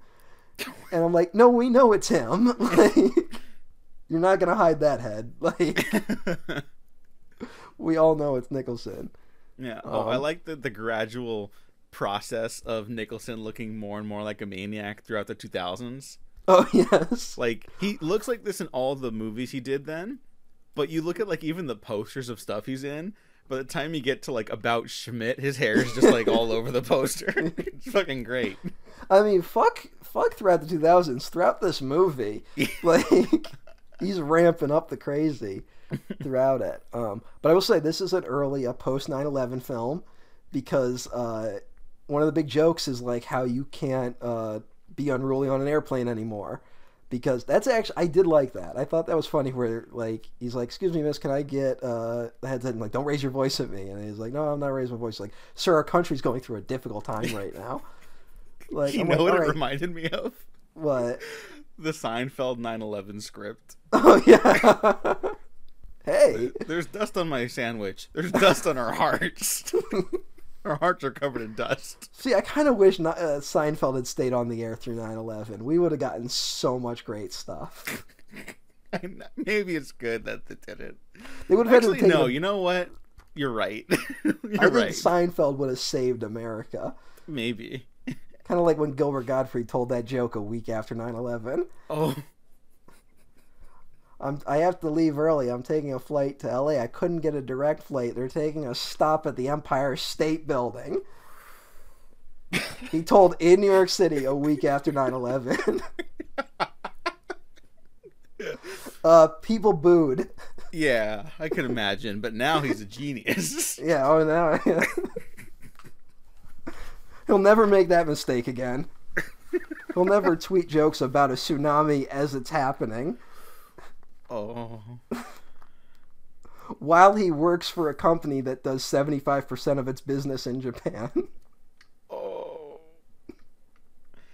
What a guy. How does he not show up in these? I don't know. That, it does feel like he would fit right in to being like just a guy you run into. I actually don't understand why Gilbert doesn't pop up in more things, frankly. I don't know. Yeah. That voice is just perfect. Yeah, it He's really Tony feels Scott like guy. He, he got his film start in a Tony Scott film. Oh my god. Well, it does feel like he, there's still like untapped potential for him, like Yeah, now. yeah. Whereas Sandler, it's like, no, no, no, we know the potential. It's just he doesn't do it that often. There's a really good documentary about Gilbert called Gilbert. Should I add that to the list? Yeah, why not? It's this Alright. really interesting documentary where people are talking about like Gilbert is this insane comic, and like he like he doesn't listen to anyone. He's he'll go like in all the most horrible directions possible, and then the documentary just shows that he's like an average family guy with children and a wife who loves him. and it's just and it's like oh, and he takes care of his sister who's sick, and it's like and then he's on stage just yelling. it's actually pretty interesting. Um, so yeah, uh, David Buznik gets tasered. Um, I was I just I like that scene. Maybe it's just the 9/11 in my heart. Like Oh, okay. Yeah, that's a quote. Um, a No, no, I, I think the scene's fine. Yeah, I mean, I, I that's the stuff I liked from the opening the most. it felt like one of the first times this country could joke about 9/11. It really did. yeah, I, I guess you're right. Yeah. Also, since I've been talking about the DVD menu, I think it's a sign that I did own the DVD when this movie came out. Yeah. Wow. so remember, I am I am the Adam Sandler fan of the two of us. Yeah, yeah. Um, I do like the revelation because, like, I, can, can we just like openly talk about everything in the movie at this point? Yeah, yeah. I mean, the, the thing is that like it was all rigged by Nicholson. yeah, Um, and then to the- stand up for himself. And so when and uh, Adam Sandler's like, ah, this guy, that girl, they were all in on it. Oh yeah, and Marisa Tomei's explaining like, oh, they're all friends. And they're like, what with the flight attendant? No, no, no, he just had a bad day. Yeah, the sky marshal. No, he was just having a bad day. And then of course there's the cheap joke like, oh, he's sitting between two heavy people. Yeah, but uh, that does like apart from that, the, oh no, he just had a bad day, so you got taste is pretty great. And like yeah, there's little like nuggets of comedy in this that are like killer, or at least like entertaining. And and then i I don't know, it's Yeah, it's a long movie. yeah, it's long. That's the thing. It's one of the longer Sandler films, Yeah, and it's only 106 minutes. It feels longer. and there's a shit ton of deleted scenes on the DVD. Fucking the hell, way. dude. So they shot like a two-hour movie. Oh my god. So this is the short version. Jesus Christ. Okay, so we got we talked about Adam Sandler, Marisa Tomei, Jack Nicholson. Actually, no, we didn't talk about Marisa Tomei. I just brought her up. She's great. She's Um, great in this. Marisa Tomei's great in everything, and I'm I hate that we acted like her winning an Oscar was like bad. She totally deserved that Oscar. Yeah, go fuck yourselves, everyone. She's so good in my cousin. Yeah, yeah, and she still is great in like a lot of things, and she's been very open about being upset that she doesn't get as exciting roles. she should fucking get more to do in the goddamn Spider-Man movies. Yeah, well, no, she's hot Aunt May, which is true, I mean, but it's- it, that's if- if- nothing. If you want to do hot Aunt May, fine, but like give give Aunt May something. Aunt May had more to do in Spider-Man 2, God damn it. she had more to do in Spider-Man Three, yeah. the movie where it's very notable that they didn't know what to do with her. A movie I like- enjoy, by the God way. damn, that's like, why fucking these new Spider-Man movies suck. Is how fun is it to watch Spider-Man like rescue Aunt May in Spider-Man 2? Yeah, Like that's the best shit ever. And it's like, no, we're not gonna do that ever again. no. It's rescuing people fun now. In fact, we're going to end uh, Far From Home with a joke about how actually swinging around with Spider Man wouldn't be romantic or fun. Yeah, it would actually be terrifying. And Yeah, that's, you know. also, you know, Fucking fun, um, you fucking losers. remember when that first movie when they established he has a fear of heights? It's like, wow, wouldn't that be great to see it pay off when he finally does take the big leap and go on his first big swing around New York? Wouldn't that be Yeah, great? no. I can't wait for that to happen. Nope. No. You can't have that when he goes to space. that is a dumb thing to give Spider Man, though. I don't know if if like it was the early days in Homecoming. I feel like that's fine because then it's like, oh, he, it's like the the power within and shit, and he can like overcome his fears. Like that that's that's fine. But you do that in the one movie and then you move on. You don't just leave it hanging and Yeah. then never address it again. Anyways, um, no, Marisa Tomei is fantastic, and um, I don't know. I I thought she also needs more to do in anger management. I'm not. Yeah. I mean, most either. of the most of the female characters in Sandler films need more to do. Oh, you you didn't like the appearance of Krista Allen and January Jones? Uh, no. Yeah. um. I mean, you know what? They're actually kind of fun. oh my god. Great actresses. Uh, not a fan of how they they talk like they're in a porno. I get they're supposed to be in the adult entertainment industry, yeah. but well, that's not like- what the people are like. Yeah, it's Like, like, oh they're real. God. They're real human beings when they're not there. Um, Yeah, it's that weird thing But of then like, here they're like, you know, and and then we did the sex stuff, and that, Yeah. and it's just like every line of dialogue's like that, and it's like, no, you, January Jones was in Mad Men, like she's had a weird career. She's had a very weird career, but her Instagram. Um, but fun. before we get to them, we get an incredibly bad cameo appearance um, from Bobby Knight, the former basketball coach, um, who uh, was known for his anger, which is the joke of why he's there. Um, and uh, it was eventually exposed that uh, he was very verbally and physically abusive to his players and like ruined lives oh, and uh, got fired as a result. And of course, because we live in a just and sane society, when he got fired, um, people rallied around him and Hmm. uh, attacked the people who attacked his credibility. oh, the victims. Yeah, yeah, of course. Oh no. That's what we do with sports. In in in the entertainment industry, we don't do that as much, um, unless you're. It still happens. it still happens, but not as much. But sports, if you are a coach, I mean, they rallied behind fucking Paterno. You know, hmm like they'll rally behind because people they don't give a fuck about anything. Yeah. Well, it's, there's a there's a disillusionment I think when um you're being entertained by someone behind a TV screen. It's like no no no I know them, you know, and then someone else tells you like no I actually know the real them because I've worked with them and they're a horrible asshole who ruined my life. But if we want to talk about like parasocial relationships, um, I should talk to Shannon about this because she knows a lot more about it. But I think more so than the entertainment industry, I think sports fans have parasocial relationships. Oh, I I completely agree. I think people will be like, my week won't go well unless the team does well, you know, and like that's very unhealthy. Yeah. Which to this film's credit does kind of bring up even though they have that unfortunate cameo early on. but like, there's a weird like, kind of like, of course this guy's angry. He's a sports fan. No, There's no, whole- yeah, it's not it's not exactly layered with nuance about the a whole- reality of life, but I, I that was something I actually enjoyed. I give this movie credit though, like it doesn't totally go like actually anger management is pointless, hmm like which is you you feel like what the movie might be. Yeah, and uh, but it, it's also you know it's a comedy version of anger management. yeah, yeah. Which uh, uh not to to avoid the rest of the cast because we got some heavy hitters in here. Still Oh yeah, we get uh, But but I wanted to bring up that this film also spawned a TV series adaptation oh yes, starring Charlie Sheen, um, and unfortunately, like two seasons starred Selma Blair, two or three seasons because it only lasted two seasons. it did. Yes, Wait, hang And on. Okay, I'm looking in it those up. two seasons, they made a hundred episodes. yeah, what? and if you look at how it's broken down on the Wikipedia page, season one is ten episodes. Season two is ninety. what? Someone was dodging taxes with that show. Yeah, one hundred percent. Hmm. Um, yeah, uh, Selma Blair unfortunately got booted off the show, which is a shame. Because Um, was it was it like uh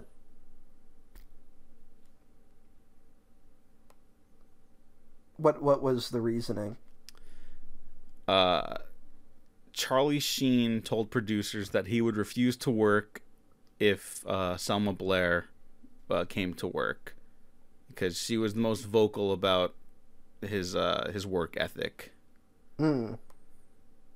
and uh, he threatened to quit if they didn't fire her because he's the lead that uh, she did, and a new female role was created to fill the void.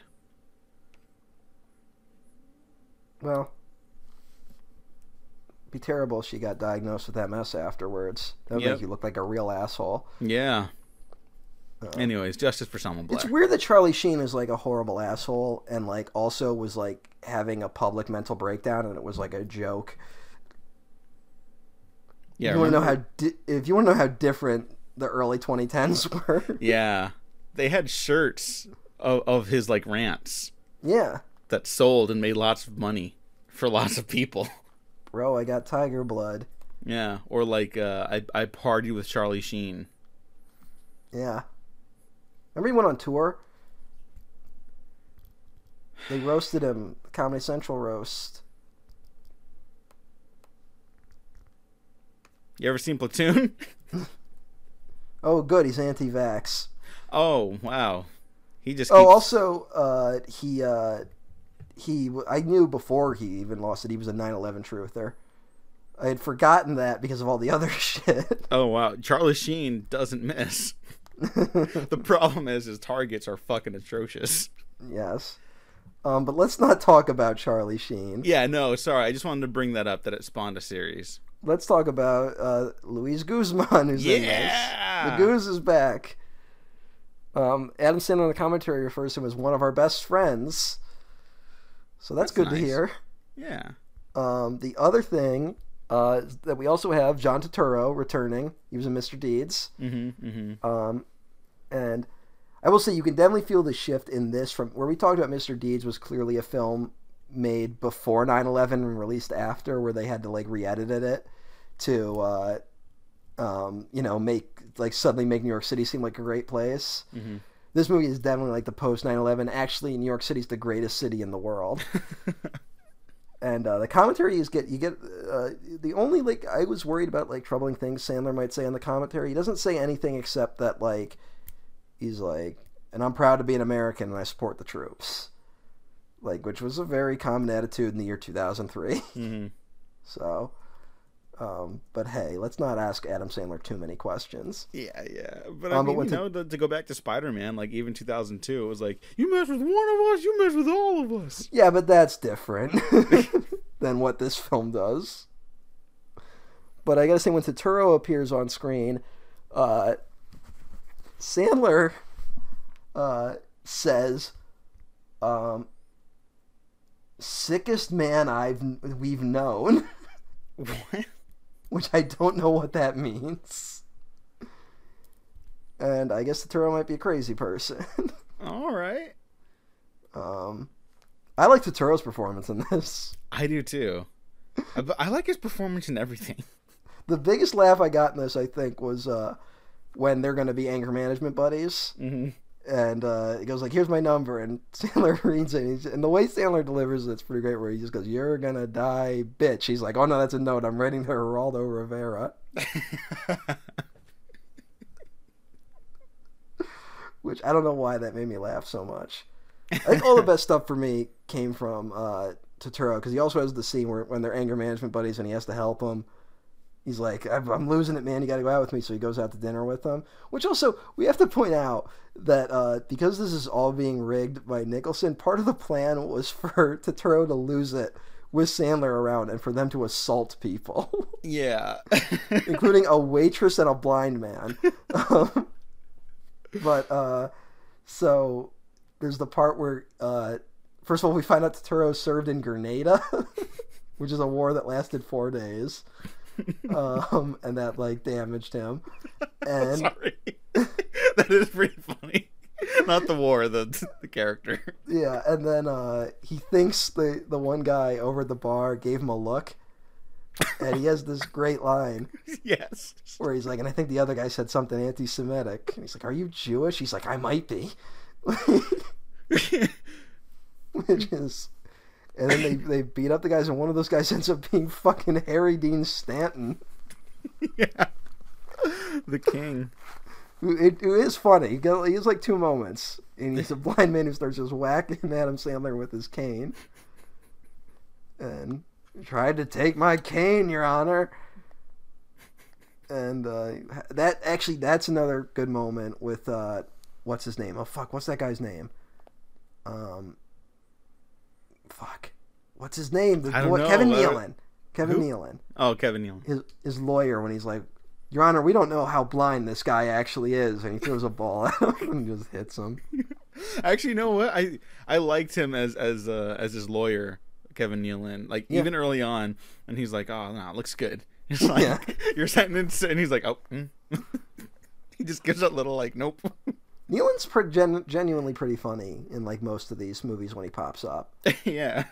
I never really had a film career like apart from these, but uh, Yeah, no, he's Intro- funny. He's a funny guy. That goes a also- long way in these movies. also returning we got Allen Covert, um, another Sandler regular oh yeah, who uh, who has a massive penis, and that's his whole character trait. Yeah. You know what though? Like, if this is a movie about penis envy, like that's fine.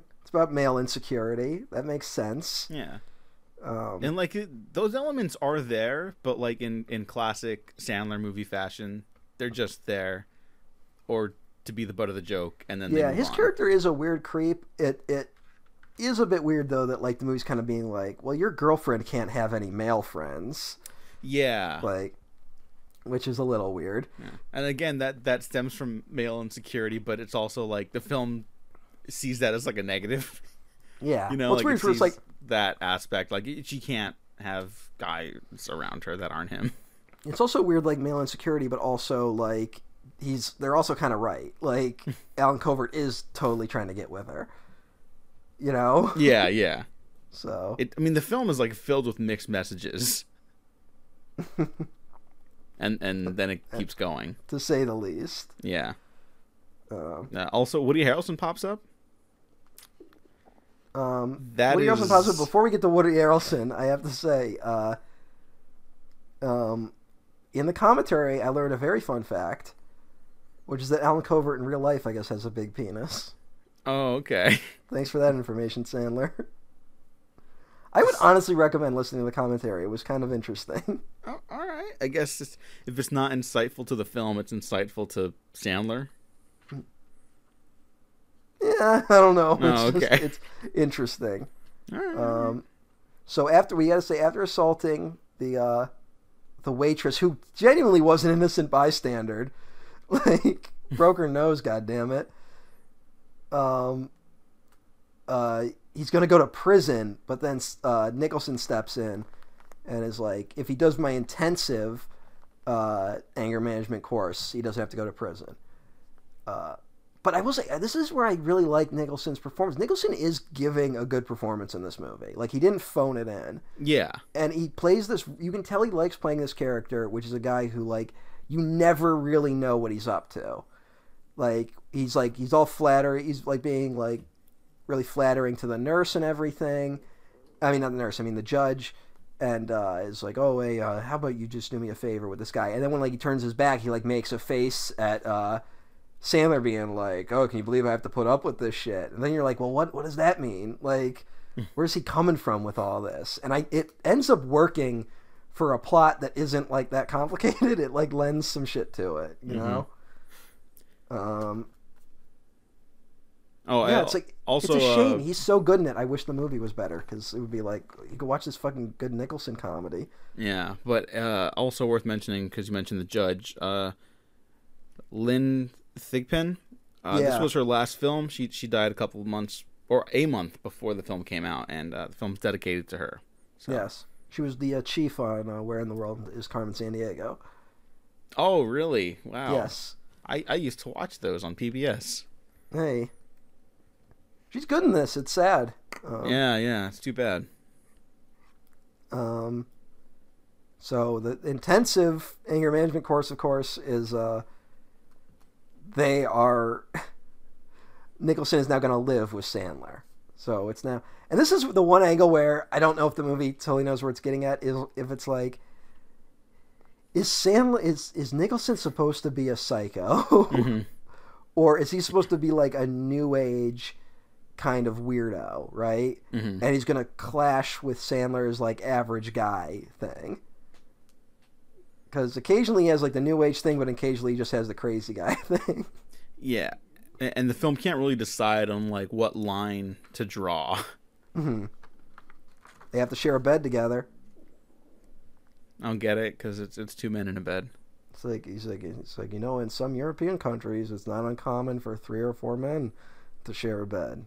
Sandler's like that's why I'm proud to be an American, which must have been in the trailer. And Adam Sandler, when that line is delivered, Sandler goes like, "And I agree, I am proud to be an American." on the commentary. so, Stupid. That's- hey, did you know the cinematographer of this just had just won an Oscar for Moulin Rouge?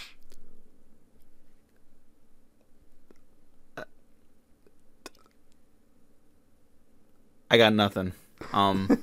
Donald McAlpine. Wow. Uh shout out to Moulin Rouge, which is a great film. You should all So you did- watch. You did that, and then you get to do anger management. Yay. No, I mean it's not like a bad looking movie, but it doesn't look like it cost 70 million dollars. It doesn't. Um, but did you know there are 180 visual effects shots in this movie? no. Another What? thing I learned from the commentary. What? Um, I guess like you know they, when they they have the scene on the bridge, you can't really stop on a bridge like that. So a lot of that's CGI. Okay, that's pretty good. And I guess his apartment's a set, so like the city around him is a set. Oh, okay. Um, yeah, yeah, yeah, that makes But sense. But Nicholson did a shocking amount of the real driving. Oh, okay. and Sandler's like, that's genuine fear in my face because Nicholson is driving like a maniac. See, that makes me like this movie more. you can tell they got along. I mean, um, like I said, you can feel it in the movie that Nicholson was at least having a fucking ball. Yeah. Um, we get uh, I like when Nicholson smashed the eggs. I thought that was funny. Uh, oh, uh, so I wanted to bring up Woody Harrelson, but I feel like we also have to bring up Heather Graham, who. Well, we're not there yet. We got I got a few more scenes. To All talk right, all about. right, all right. We'll, We'll we'll get to go in order. Because the next scene is one of the most important scenes of the movie where they stop on the bridge and sing I Feel Pretty from West Side Story. Yes.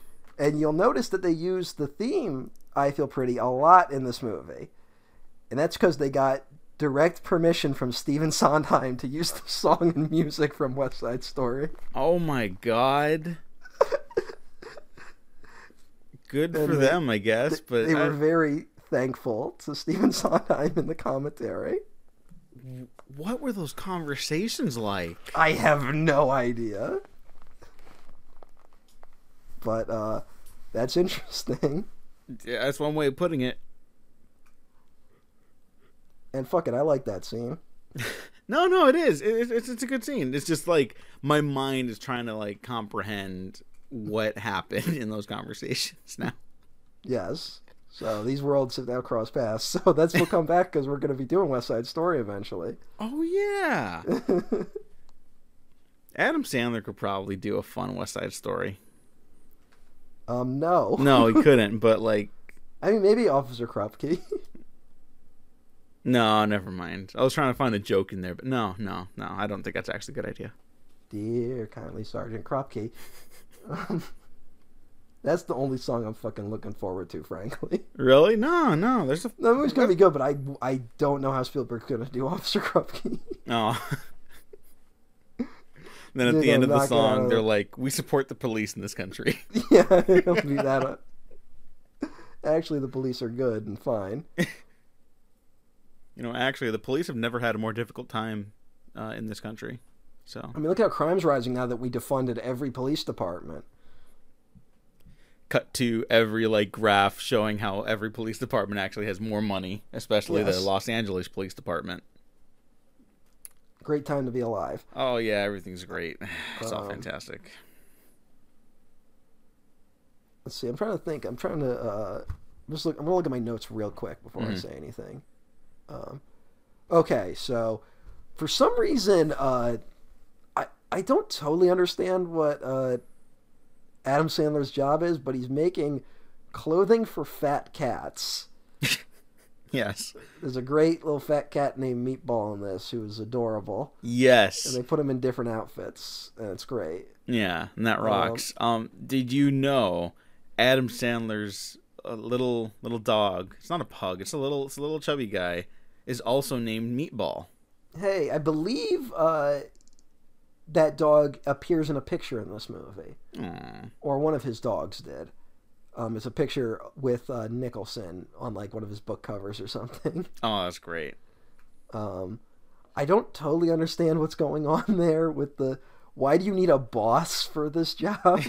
Why does he have an office job where he's making fat cat clothing? Yeah, I, I don't know. I, Like, I looked it up on the Wikipedia too, and it just says he's a secretary for a disrespectful boss. It doesn't Yeah. say what he does. And um, I guess this is where if I was talking about like how I think Tommy Tommy Boy is actually a good movie, like this is where if Tommy Boy was made today, they'd fuck it up because they would give Tommy Boy or like a character like a weird quirk like that, you know, hmm where it's like oh he does whatever the fuck, and it's like no you don't need that to be funny. Like this movie's funny already. hmm Like I love Meatball the Fat Cat, but like th- what is what does this fat cat joke contribute to anything? Well, it just Um, lets you know that it's a comedy, I guess. in case you didn't get it already. That scene is the reveal where we Nicholson meets Allen Covert, and then Nicholson, quote unquote, discovers uh, Sandler's girlfriend in the picture. He's like, I would guess I assumed you were gay on account of the kitty cat clothes. Um, This- this- his delivery of stuff is pretty funny. yeah, his delivery's fantastic. Um, all right, now we're getting into the, the worst scene in the movie. Um, where we find out Nicholson has like dozens of lawsuits against him, which is something that is never kind of resolved. Like, what is that? Well, is that all made up too? I how do you make up pending lawsuits? I don't know. How do you you don't make up a judge like order either, you know? You can't yeah, you can't like rig a court case. That's a crime. yeah. but uh yeah.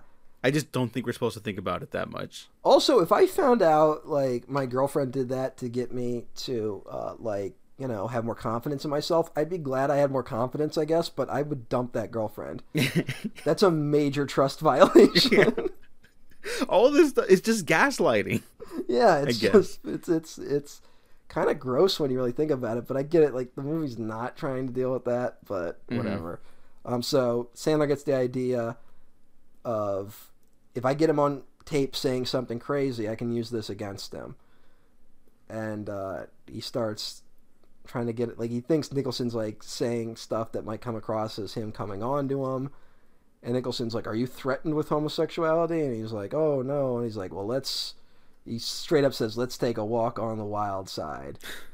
And then they don't play that song, but they play another song. And uh, we meet uh, Woody Harrelson, who uh, is in drag, as they refer to it on the commentary. Um, and is playing a, uh, a, a, a kind of a sex worker of some kind and I can't tell what the movie thinks it's saying, but it's impossible not to see it through today's lens, which is that uh, it's a it's a trans sex worker that they pick up, and uh, yeah, isn't isn't that funny? Um, yeah, is, isn't it funny that that people are different? Um, yeah, it's it's uh it's it's bad. It's Yeah. bad scene. I guess Woody Harrelson showed up and they said he really committed to the performance. I mean, that's kind of the thing. Woody Harrelson never phones in a performance. to the point where uh, this is in the commentary. Woody uh, Woody showed Sandler his Woody in oh, the scene. Woody. So Just- that really happened. All right, well. And Uh. um, and just when you think it couldn't get much worse, uh, Sandler specifically says, "I'm into the girls without Wienersville," which I found out from the commentary was the director's idea of a line. So Yeah, no, this whole section, your description of the movie recommendation early on is about right. Yeah. As we were starting, I was like, you know what? No, there's good stuff in here. There's there's less good stuff. There's some good stuff. all right. Oh, there's Now- that. Now, this is a bad scene. I will say from the commentary, when you listen to them talk about that scene, you do not get the sense this came from a hateful place. You get the sense it came from an ignorant place, right? hmm They aren't saying it, which is like was my fear. I was going to listen to the commentary and they were going to say some like really awful shit about you know like trans people or something, and uh, they don't. They they kind of just go like, oh, you know, like you would when you're out in New York City, you see people like this. So we wrote it into the movie, and I'm like, all right. And they also say that Woody Harrelson actually looked really good in drag, which they kind of can't stop talking about. But All right. uh, but then, all right. So the scene is like, so so uh, Woody Harrelson's a sex worker. So they're like, all right, well, what are we gonna do with? Uh, and then Sandler's like, no, no, I'm not into this. Ah, He like freaks out, and Woody Woody Harrelson leaves, and Nicholson goes. Okay, you uh, you've you've gone up a level in my group. You've learned the difference between righteous anger and regular anger. And I'm like, what? like what? Like Yeah, his his whole methodology, like as a character, doesn't actually like make any sense. yeah. It's just What I'm saying like is- he's just saying things. Like, and I, yeah, yeah, it's, it's more complicated than that, but it does lead into to why his character's like whole deal doesn't make any sense. At best, that's what this it is. It's a, it doesn't make any sense. and that's not what the scene's about. At worst, the scene is kind of implying that it's okay to get angry at a trans person if you find out they have a dick. Hmm which is not a great message. No, it is. It is possibly the worst message. Yes. Um, I don't think that's what they were saying, honestly. Or but- not trying to. It's just They weren't trying to say it, but yeah, that's a bad scene and it's bad, and I'm glad it's over. um, Nicholson sings "Bibbity Bobbity Boo" when uh, he's um, doing his hair in the following scene with that weird electric thing, which I learned from the commentary. is I guess a real product. Um, they had to get permission from fucking Michael Eisner what? to use "Bibbity Bobbity Boo" from Cinderella, Oh my god. even though he's just singing it. Adam Sandler has the fucking strangest connections in Hollywood. honestly, from what I learned, I think the biggest thing I learned from the commentary is that Sandler is very savvy about the entertainment industry. Like he knows executives, and he I, he's fr- he seems to be friends with like every executive out there. So I think that's what I learned ultimately. Because when when he tells the Sondheim story, he also shouts out some executive that got him in touch with Sondheim. You know what? This makes a lot of sense for how Hmm. and the career, commentary like, opens ballooned. with him with over the logos being like yeah everyone at columbia we're real I'm, I, I really get along with these guys and revolution studios like he's, he they, he talks a lot about the people at these companies he gets along with Yeah. Well, I mean, like everyone always talks like highly of working with Sandler. Maybe not highly, but like they get along. and Or, one like- of his uh, one of his producers appears in the movie um towards the end uh sid uh Ganis, i think his name is He's the guy. Remember, like the three guys are like outside his door, and they all start yelling, and this guy comes out. He's like, "Hey, could you keep it down?" And they start freaking out on him. Yeah. That guy Sid Ganis, who produced uh, some of Happy some Happy Madison movies, and is the former president of the Academy. Jesus fucking Christ. so yeah, that guy, totally makes sense that his career would like still be able to flourish even after a couple bombs. yeah, how you get seventy five million dollars to make a movie that looked like it cost ten dollars.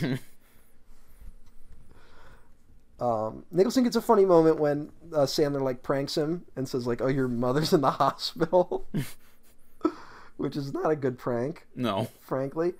Um, but uh, he does a lot of like, "Oh, mom, what I didn't do without you." I thought that was funny. the like ugly crying Nicholson. Um, they destroy a car, uh, which is a reference to a real thing Nicholson did. Oh. Um, Nicholson really did smash a guy's window with a golf club once. Uh, I can't remember the circumstances. he did not then back it over a thing and then it fell down, but uh, he did do that. So it's weird that that's in the movie. Um, I guess he, but I, I think Nicholson smashed it and then did leave the do the thing where he left like a card and said like I'll pay for it, call me. well, at least he offered to pay. yeah, so uh, that's uh, that's Nicholson. Yeah. Yeah. Um, Uh, and then we get into the Heather Graham scene, which you can talk about. Well, I just wanted to say, like, Heather Graham's like a good actress who just kind of doesn't also get a lot of roles. Like, Not to be a dick, I'm not sure if Heather Graham's a good actress. Oh, okay. okay. I think she's fine. I think she does a good job with certain material. There, there are worse actors out there who get more opportunities. Is what I'm Yes. saying.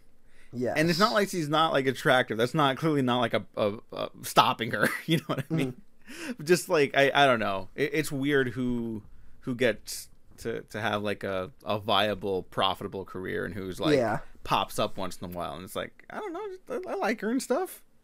yeah. You know? I think she has one of those shows that got canceled after like the first episode, Oh. which was like a big news story, and everyone's like, her career's over, and then she did like The Hangover the next year. Yeah. See, like even those fucking Hangover sequels don't bring her back. They bring her back in three. Oh yeah, but that's not a real movie. Uh, no, none of those movies are real. The first one, at least, I get as like a 2000s like Mm-hmm. like gem, not not gem, but you know what I'm saying. Like, a, We're talking about fucking poorly aged movies. Um, yeah, but the first one, like, I get people still like holding it in higher regard. Yeah. The other two are are atrocious. we honestly, as a society, not to be like uh, uh, pearl clutching, but we need to do something about the amount of people that think the think Joker was like an actual masterpiece.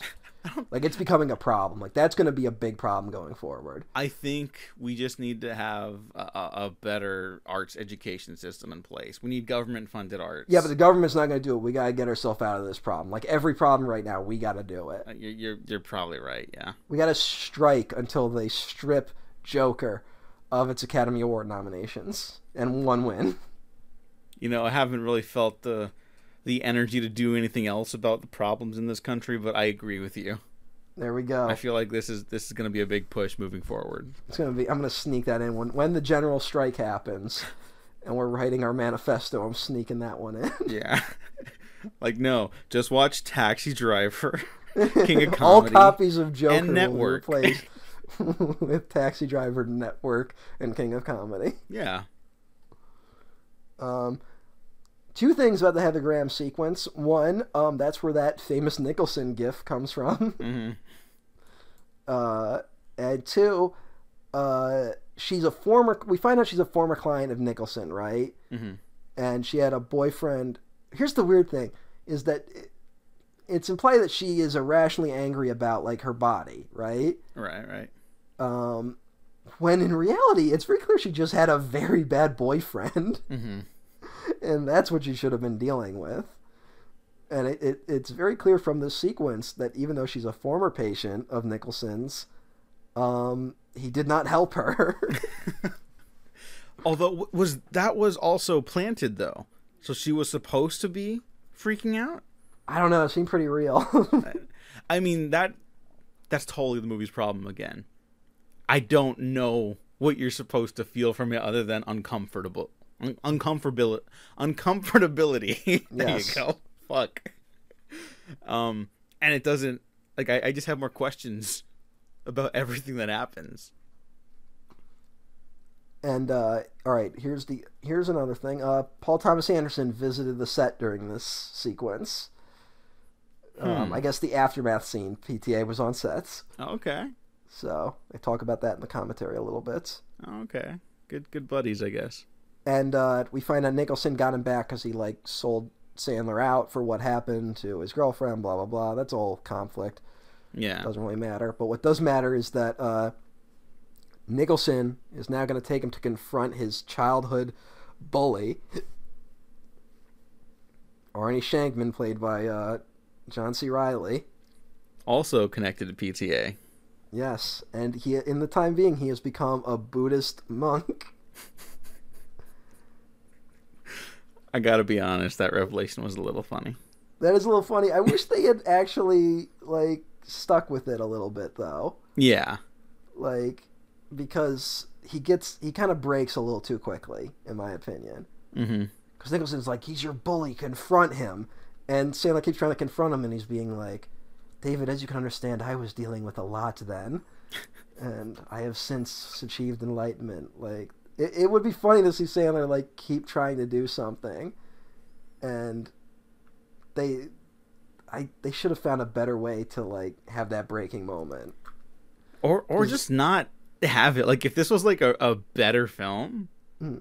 just like have him like like the confrontation not be like like angry. Like just have him be like, no, like that, I, Well, that was wrong of me as a child. And Here's the thing, so uh, this this eventually leads to a fight. Uh, which I guess John C. Reilly did all his own fighting, oh, good for him. I and that's really John C. Reilly's ass in the movie, by the way. oh, congratulations, John. found that out from the commentary. Uh, and they provoke him mainly by uh, implying that Sandler sexually assaulted his crazy sister. So, listeners, as you can hear, every time we're like, no, no, this is actually pretty funny. There's a there's instantly a scene immediately following that that we kind of have to just just deal with. The- What makes these scenes worse too is how committed Nicholson is to the bit. yeah, but uh, so it's it starts a fight, whatever. Nicholson pulls a gun. what ends up being a squirt gun. Why he did that, I don't know. yeah. Um, but they do get chased out by Buddhists, which is a funny visual. And that's really Nicholson running, by the way. Nicholson did his own stunts, including he falls over in one of the takes, and he improvised that and was fine. But everyone on set panicked because they thought they had injured Jack Nicholson. that that's pretty great. Um, I would also panic if I thought I injured Jack Nicholson, Hollywood Um, screen legend. So I guess here's the thing I was going towards is that at the end of that scene, Nicholson's like, "You've reached level three. Now, one, we don't even get a lesson that was taught here. Like at least in the Woody Harrelson scene, there was like you learn the difference between righteous anger and whatever. Here, he just goes, "You're at level three. Yeah, and you know what? to make matters worse, I don't know about you, Matt, but if in your anger management training you manage to piss off a group of Buddhists, people Yeah, notorious you for assault their a man. To get them to chase you out of, of their temple, that's probably not a good sign. you provoke a man into picking a fight with you because you lie about sexually assaulting his sister." I don't think that teaches you. And to me, it's like, well, a better version of this scene might be John C. Reilly not backing down, right? hmm And Nicholson ramping things up, and then maybe uh, he's supposed to get angry at Nicholson and be like, "I'm not going to confront him," and be like, "There's the lesson." Like, no, you you don't have to confront this guy. Like he has, you know, there's you're not going to get anything out of this, but you have to stand up to me because I'm provoking you into fighting this guy, right? hmm and it's like I've I've taught you a, ter- a lesson about directing your anger, right? But then you don't get the comedy shot of them running out with the Buddhist behind them. Yeah. so, who's to say what's really the right decision there? Who who who can say? Yeah. fucking movie. It's so long. There's still more. I know there's so much in this fucking movie. Um, but it's not that fun like to watch. It's it really is. There's like I said, there's moments, but uh, um, unfortunately, it probably ranks like somewhere in the in the upper middle of my Sandler ranking at this point. Probably just I mean, it's got Jack Nicholson. Yeah, that's the thing. Nicholson kind of like elevates it a little bit. I, I'd say a lot of it. All right. yeah, he elevates it a lot of it. Um like, Um, like what's the worst Jack Nicholson movie? Like really think about it we'll, we'll there's too many. We'll never do like a full Nicholson retrospective. Yeah, I'm not sure because I've only, I think I've only watched like the good Nicholson movies. I'm sure there's bad ones out there. Oh no, completely. Everyone's everyone's got some. Like I mean, Oh. obviously Batman's in the lower ring, but How dare you? I'm just kidding. Um, he did that James L. Brooks movie no one remembers oh yeah, that I can't even remember, I have I haven't seen that one. Yeah, and he got paid five million dollars to be in it and do all his lines through an earpiece. fantastic. Um, so, See, it's bad know. when Johnny Depp does it, but it's awesome when Jack Nicholson did it. I mean, hey, Yeah, not a joke. I I completely mean that. um, the bucket list, which isn't very good, but it's Bucket List pretty bad, but like here's the thing: like there's bad Nicholson movies and he's good in them. yeah, and he's great in it. Mm. And I mean, it's Rob Reiner. Like I, I like Rob Reiner. I'm gonna be nice Yeah, to I, Rob I Reiner. kind of hate that movie. Really?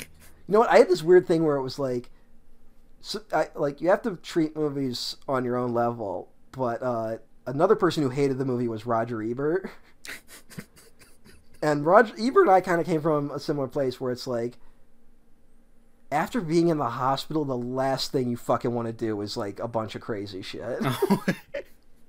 and we both kind of came at it from that like pissed off angle. okay, okay. And that was his review, and that that was my feelings, kind of. Okay, okay, so so no on the bucket list. Have you seen Wolf? You know what? I've never seen Wolf. I know its reputation, Yeah, but I've never seen it. I've seen it. I saw it on TNT, and then I saw it again a couple years back. That that's a good movie. I've heard the, the take I've heard from it is that like it starts really well, like it, it's a it has a very good beginning and then it like fucks up towards the end. I'd probably agree that the the ending's the least interesting stuff, but like it's it's good. Mhm. You'll, I think you'll like it. Well, didn't Mike Nichols direct it? Yeah. I think a lot of people who approach it kind of approach it from the Mike Nichols angle, and maybe compared to his other films, it's pretty bad. hmm Should I watch the two Jakes? Um, people like that movie. Okay, okay. I mean, you're following up Chinatown. It's gonna be like downhill, but then there's Yeah, also no Roman that's- Polanski, which is uphill. So Yeah. The problem is Roman Polanski, unfortunately, was a good director. Oh yeah, no, Chinatown's still one of the greatest films you'll ever see. Yeah, that's Uh, Roman Polanski should be like, I'm not gonna say it, but he should he should be unalived. I'm not going to say it, but I'm going to say it. Yeah. Uh. his his life if it was if his life was taken from him, it would not be the worst thing to happen on this planet. That's all Yeah. I'm saying. How do like the fucking weirdos, like awful monsters of Hollywood, live so long? I already talked about it, but it's because he's in Europe, I guess, and and Europe has all the weird guys. but That's also not like true. Kirk, America Kirk Douglas like hang in until he was 102, Yeah, that's fucking nuts. and then and here's hope that Harvey Weinstein just hangs on for as long as possible in prison. Yeah, because part of me wants him to die like immediately, but I'm like, nah, that's too good. That's Well, I too want to I want to him. get constant stories about how his health is failing. Yeah, every once in a while they come out and it, it, it feels pretty good. Yeah, but like it's also like clearly like a ploy by his lawyers to get him out. oh yeah, yeah. And uh, I want them to just keep doing that for like ten years, and then he doesn't get out, and then he dies. if only. A fitting end. Or he dies before he hears that he's able to get out. Um, So he he never knows. or he gets out and gets hit by a bus. No, no, he's got to die in prison. I think. No, no, he gets out. He takes like two steps, gets hit by a prison bus, so they have to take him to the prison hospital. And they His keep him on life support because he technically is still alive. And then there's like a whole debate over like, do we pull the plug or not for like weeks, and then they pull the plug. Fantastic. But then you know when they pull the plug, you know you can't you can't really.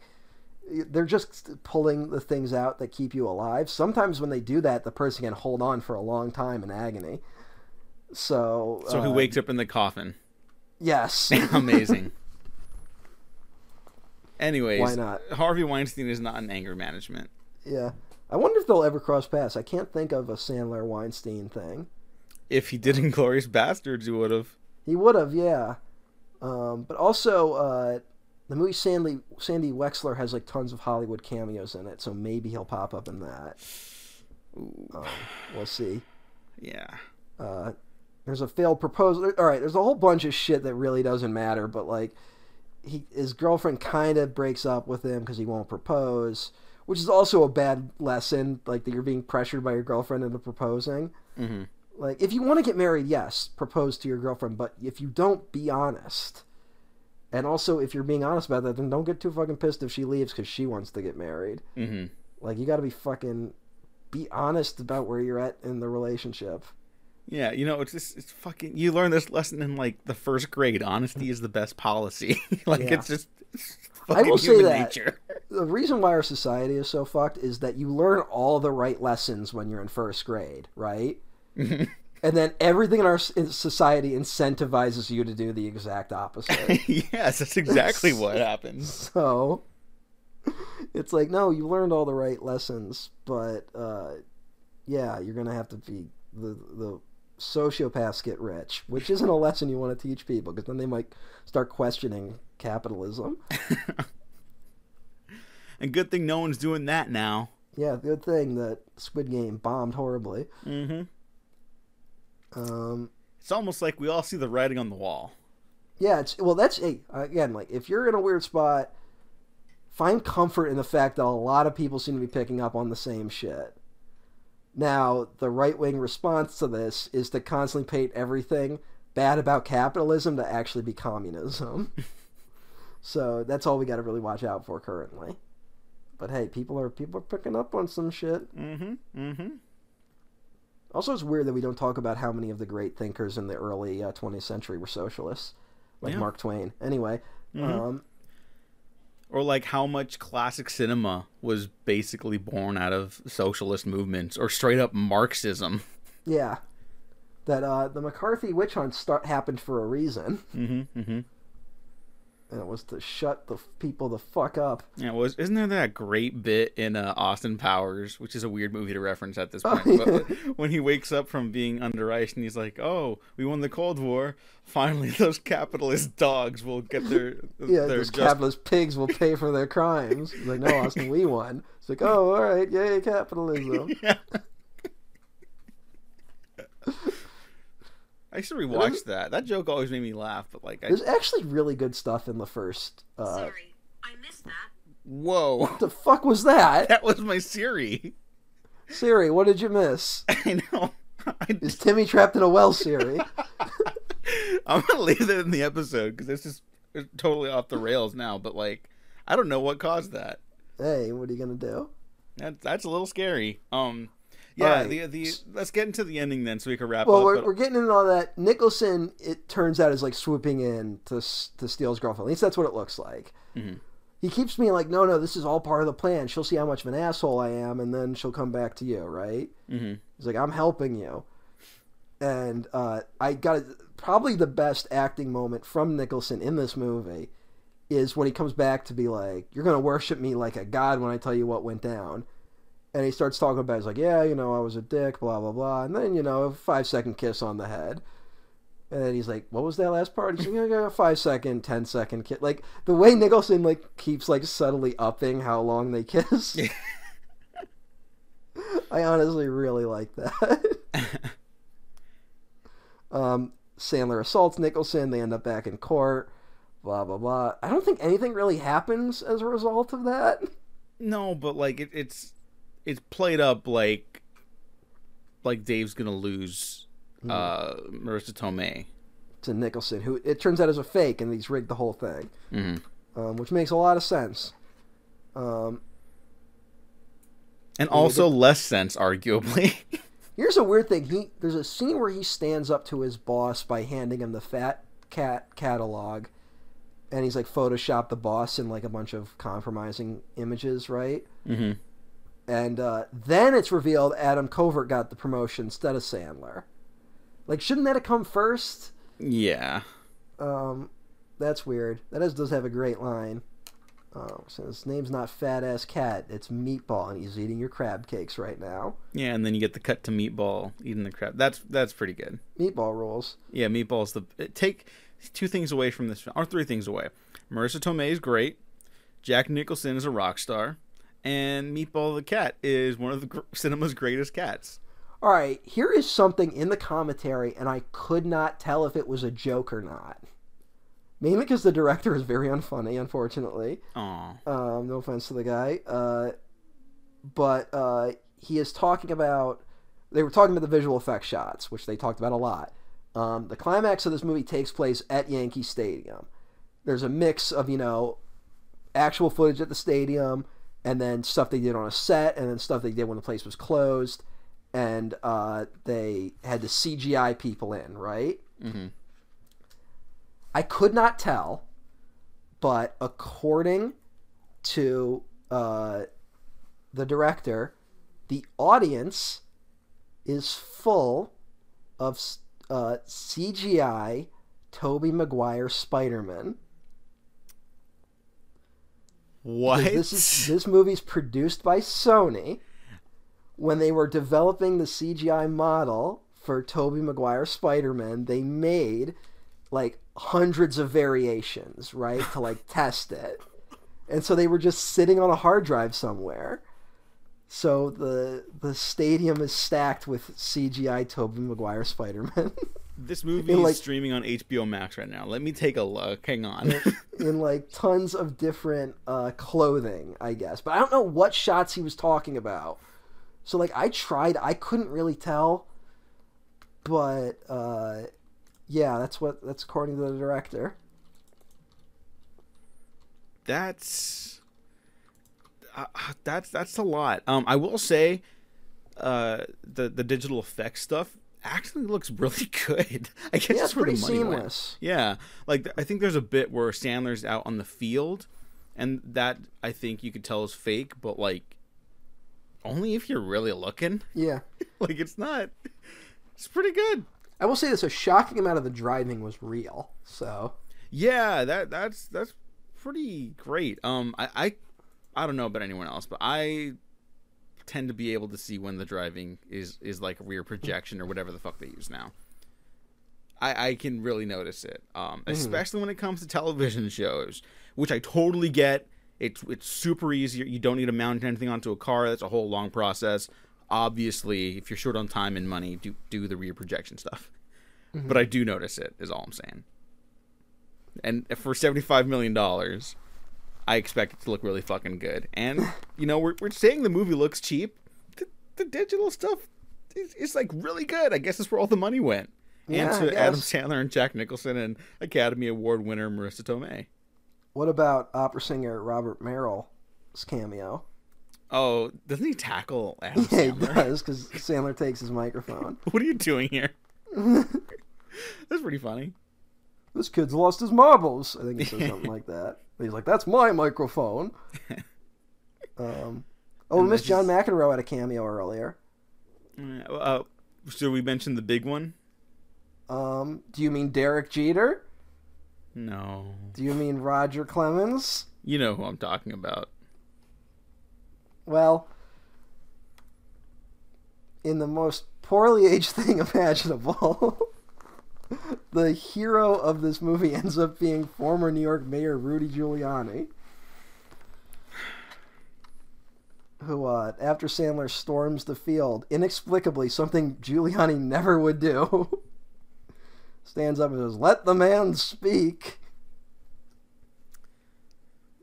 Post 9/11 America was um We were out of our fucking minds. yeah. I mean, hey, I saw this as a kid. I was like, hey, it's the mayor of New York. I thought it was a good thing. Everyone's favorite. Yeah. I mean, Giuliani doesn't he get a, a a cameo in Seinfeld too, or at least like praise in Seinfeld? I don't remember. There, Giuliani has a weird history where like New York has these weird ups and downs of loving him and hating him. You know? hmm And now, don't worry, everyone. We're just sticking to the hate. Yeah. It seems like that's not going to go away now. yeah. Remember when he was like his body was decomposing on live television? Oh yeah. What was that about? Um, he's he, he's a crazy person, is what it is. uh, remember when he was the 2008 frontrunner for the Republican nomination? You know what? That that might have made things even worse. I'm, I'm glad it didn't go down that way. Now here's the thing: is this cameo worse, or is John McCain's cameo in Parks and Recs worse? I think John McCain's in Parks and Recs because that's a very good-natured show.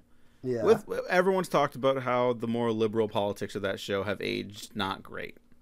In fact, they've aged quite terribly. yes. Um, but the characters and like the heart of the show are kind enough that it makes them even worse. yeah. I, I I like all those characters, you know, and, and Someone uh, pointed out that yeah. Parks and Rec probably has the greatest mix of genuinely good comedy and stuff that is probably criminal. Yeah. Also, all the NBC shows of that era um, had weird reactions to sex work and stuff. well, yeah, but that's that's our culture in general, frankly. Yeah, that's, I that's mean- probably true. I think that's we haven't really like we think we're shifting on it. We really haven't. I think we'll start to in the coming years, but Mhm. um, yeah, we're still going to see really cheap uh, sex worker jokes. Yeah. Like even Bob's Burgers is like when that first starts popping up in the show, it's it's a little unclear if it's a joke or if it's just like cool. Well, it's a weird like you know, some people go like only a fucking person at the lowest ebb of their life would do this, and then like a lot of sex workers are like no, you like I wanted to do this, and I would like to be treated like a worker because I am one, hmm and uh, it's all part of our society's inability to admit that what women do can, is counts as labor, including the literal labor they do. Did you hear that? Uh, I don't know if it's all California, but at least L.A. is is uh having uh of what the fuck are they called? I'm sorry, I'm like totally out of it this morning. Uh, they're making women materials accessible in like high schools and and middle schools. What are they making accessible? I I've totally blanked on it. Um, they use it for their periods. The fuck are they called? Tampons? Thank you. They're making tampons accessible uh, to young girls for free in all school restrooms, which is like I thought that was already a thing. no. Apparently My Apparently high school, my high school had them. What the fuck? Okay, then maybe California's just behind the times. Maybe it's just mandatory now. Maybe it was like voluntary. hmm Like, although maybe they had to put a quarter in. I don't know. Like, Yeah, I, I don't know- know. But the, the point is, I know those it's machines publicly available to, to young girls now, and it's like, yeah, that's weird that that wasn't before. forever. I bet you it's one of those things where like Catholic schools probably didn't have them. oh, I b- completely believe that. I bet you that was it. Did I ever tell you one of, one of my about. friends who I went to high school with? He's he's Buddhist, but he went to Catholic school with us for uh, in high school because it was like Man, that's a pivot. Yeah, it's a, it's a big, and he still he still practices Buddhism. He's not Catholic, and um, but he you had to take a Catholicism class at the school, right? Uh, wait, was he a Buddhist when he went to Catholic school? Yeah. Oh, that's interesting. How did he get in? Um, you didn't have to be Catholic to go, but you had to take Catholic classes, Okay. And so uh, our Man, the Catholics are fucking desperate these days. basically yeah, and our our uh, one of our Catholic teachers, he was real real piece of shit. Um, You gotta be. Yeah, no, he was he was like an excessive piece of shit though, and uh, he straight up told the class like you know like uh, non Catholics will go to hell and remain in hell until they um you know see the light and yada yada all you know real Old Hey, that's a little that's a little more open, honestly. Yeah, but uh, um, my friend was in Well, the the class thing- hold on. and he was like, uh, eh, does that mean me? He's like, oh yeah, you too. And I was like, whoa. Here's a question though about that guy's version of hell. So it's like they will go to hell until they see the light, right? hmm I'm pretty sure the moment I get to hell, I'm gonna realize, oh shit, they were right. Like that's a that, that would take a good thirty seconds. So Yeah, I don't know. The more closed-minded religious people don't really see other people very highly. I've found, anyways. it's probably because they have a bunch of secret doubt, and so they think so they have to work really hard to believe, and they think belief is actually this really hard thing Mm-hmm. When it's not really. No, but no, it's not. yeah, I'm pretty sure if if I got to hell, I'd be like, oh okay, they were right. I think yeah, I would no, be I'm aware good. of that. Re- repentance and shit. Get me out of Yeah. here. Anyways, uh, Woody Harrelson also makes another cameo in the finale. Oh yeah, what he what he ends up saving the day, kind of. Um, Oh, I can't stop love. It's like, oh, it's kind of a funny, sweet little moment. yeah. Makes you almost forget about the horrible scene he was in earlier. God, how the fuck is I now pronounce you Chuck and Larry gonna play? Like If you have to ask, you're not gonna like the answer. I, I just ugh. That's just gonna be the classic like having your cake and eating it too, you know? Like where it's like well, we can do all these so? gay jokes. We can do all these gay jokes because a gay person is saying them, you know? Um I like how Rudy Giuliani is so central to the plot the Wikipedia has to mention him in the plot description. Let me take a look. So security captures him, but New York Mayor Rudy Giuliani orders them to allow Dave to speak. What Uh, a fucking different time. He proposes in front of everyone and then kisses her. Rudy Giuliani encourages him to give her a five second Frencher, which was Nicholson's suggestion to Giuliani. Jesus. I will say, apart from the horrible Rudy Giuliani stuff in this, it's kind of a, a sweet classical attempt at doing like a classic romance thing, like the, Yeah. the big love proposal.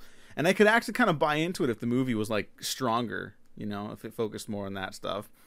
Uh, and I, I actually did kind of like the that's the moment that Dave has to like really overcome something because like as a kid he got like embarrassed in public. It's like his his uh he has like intimacy problems in public. Yeah. It's like okay that makes sense. That tracks. which That's the one thing that tracks in the problem I think a, a lot of average American men have. hmm And I think that could be a good lesson, but this movie doesn't really.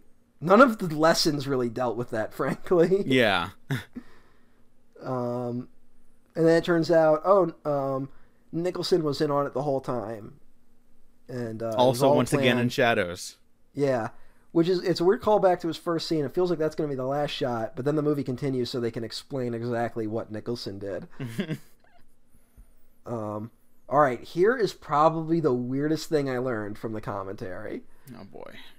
Um, so they're at the park. Uh, um, Sandler, Marisa Tomei, Nicholson, and the whole anger management group. They're all friends now, apparently. Um, they're all hanging out in the park, having a good time. And he's like, "Oh, thank you, Doctor Rydell." And some guy's like, "Did you say Doctor Rydell?" And I was like, "Yeah, why?" He's like, "I found this card on the top of my Lexus, which is the car that was destroyed earlier." Guy pulls a fucking gun, right? So this guy inspired the movie. He's a friend of Sandler's who got in a bar fight and got sentenced to anger management.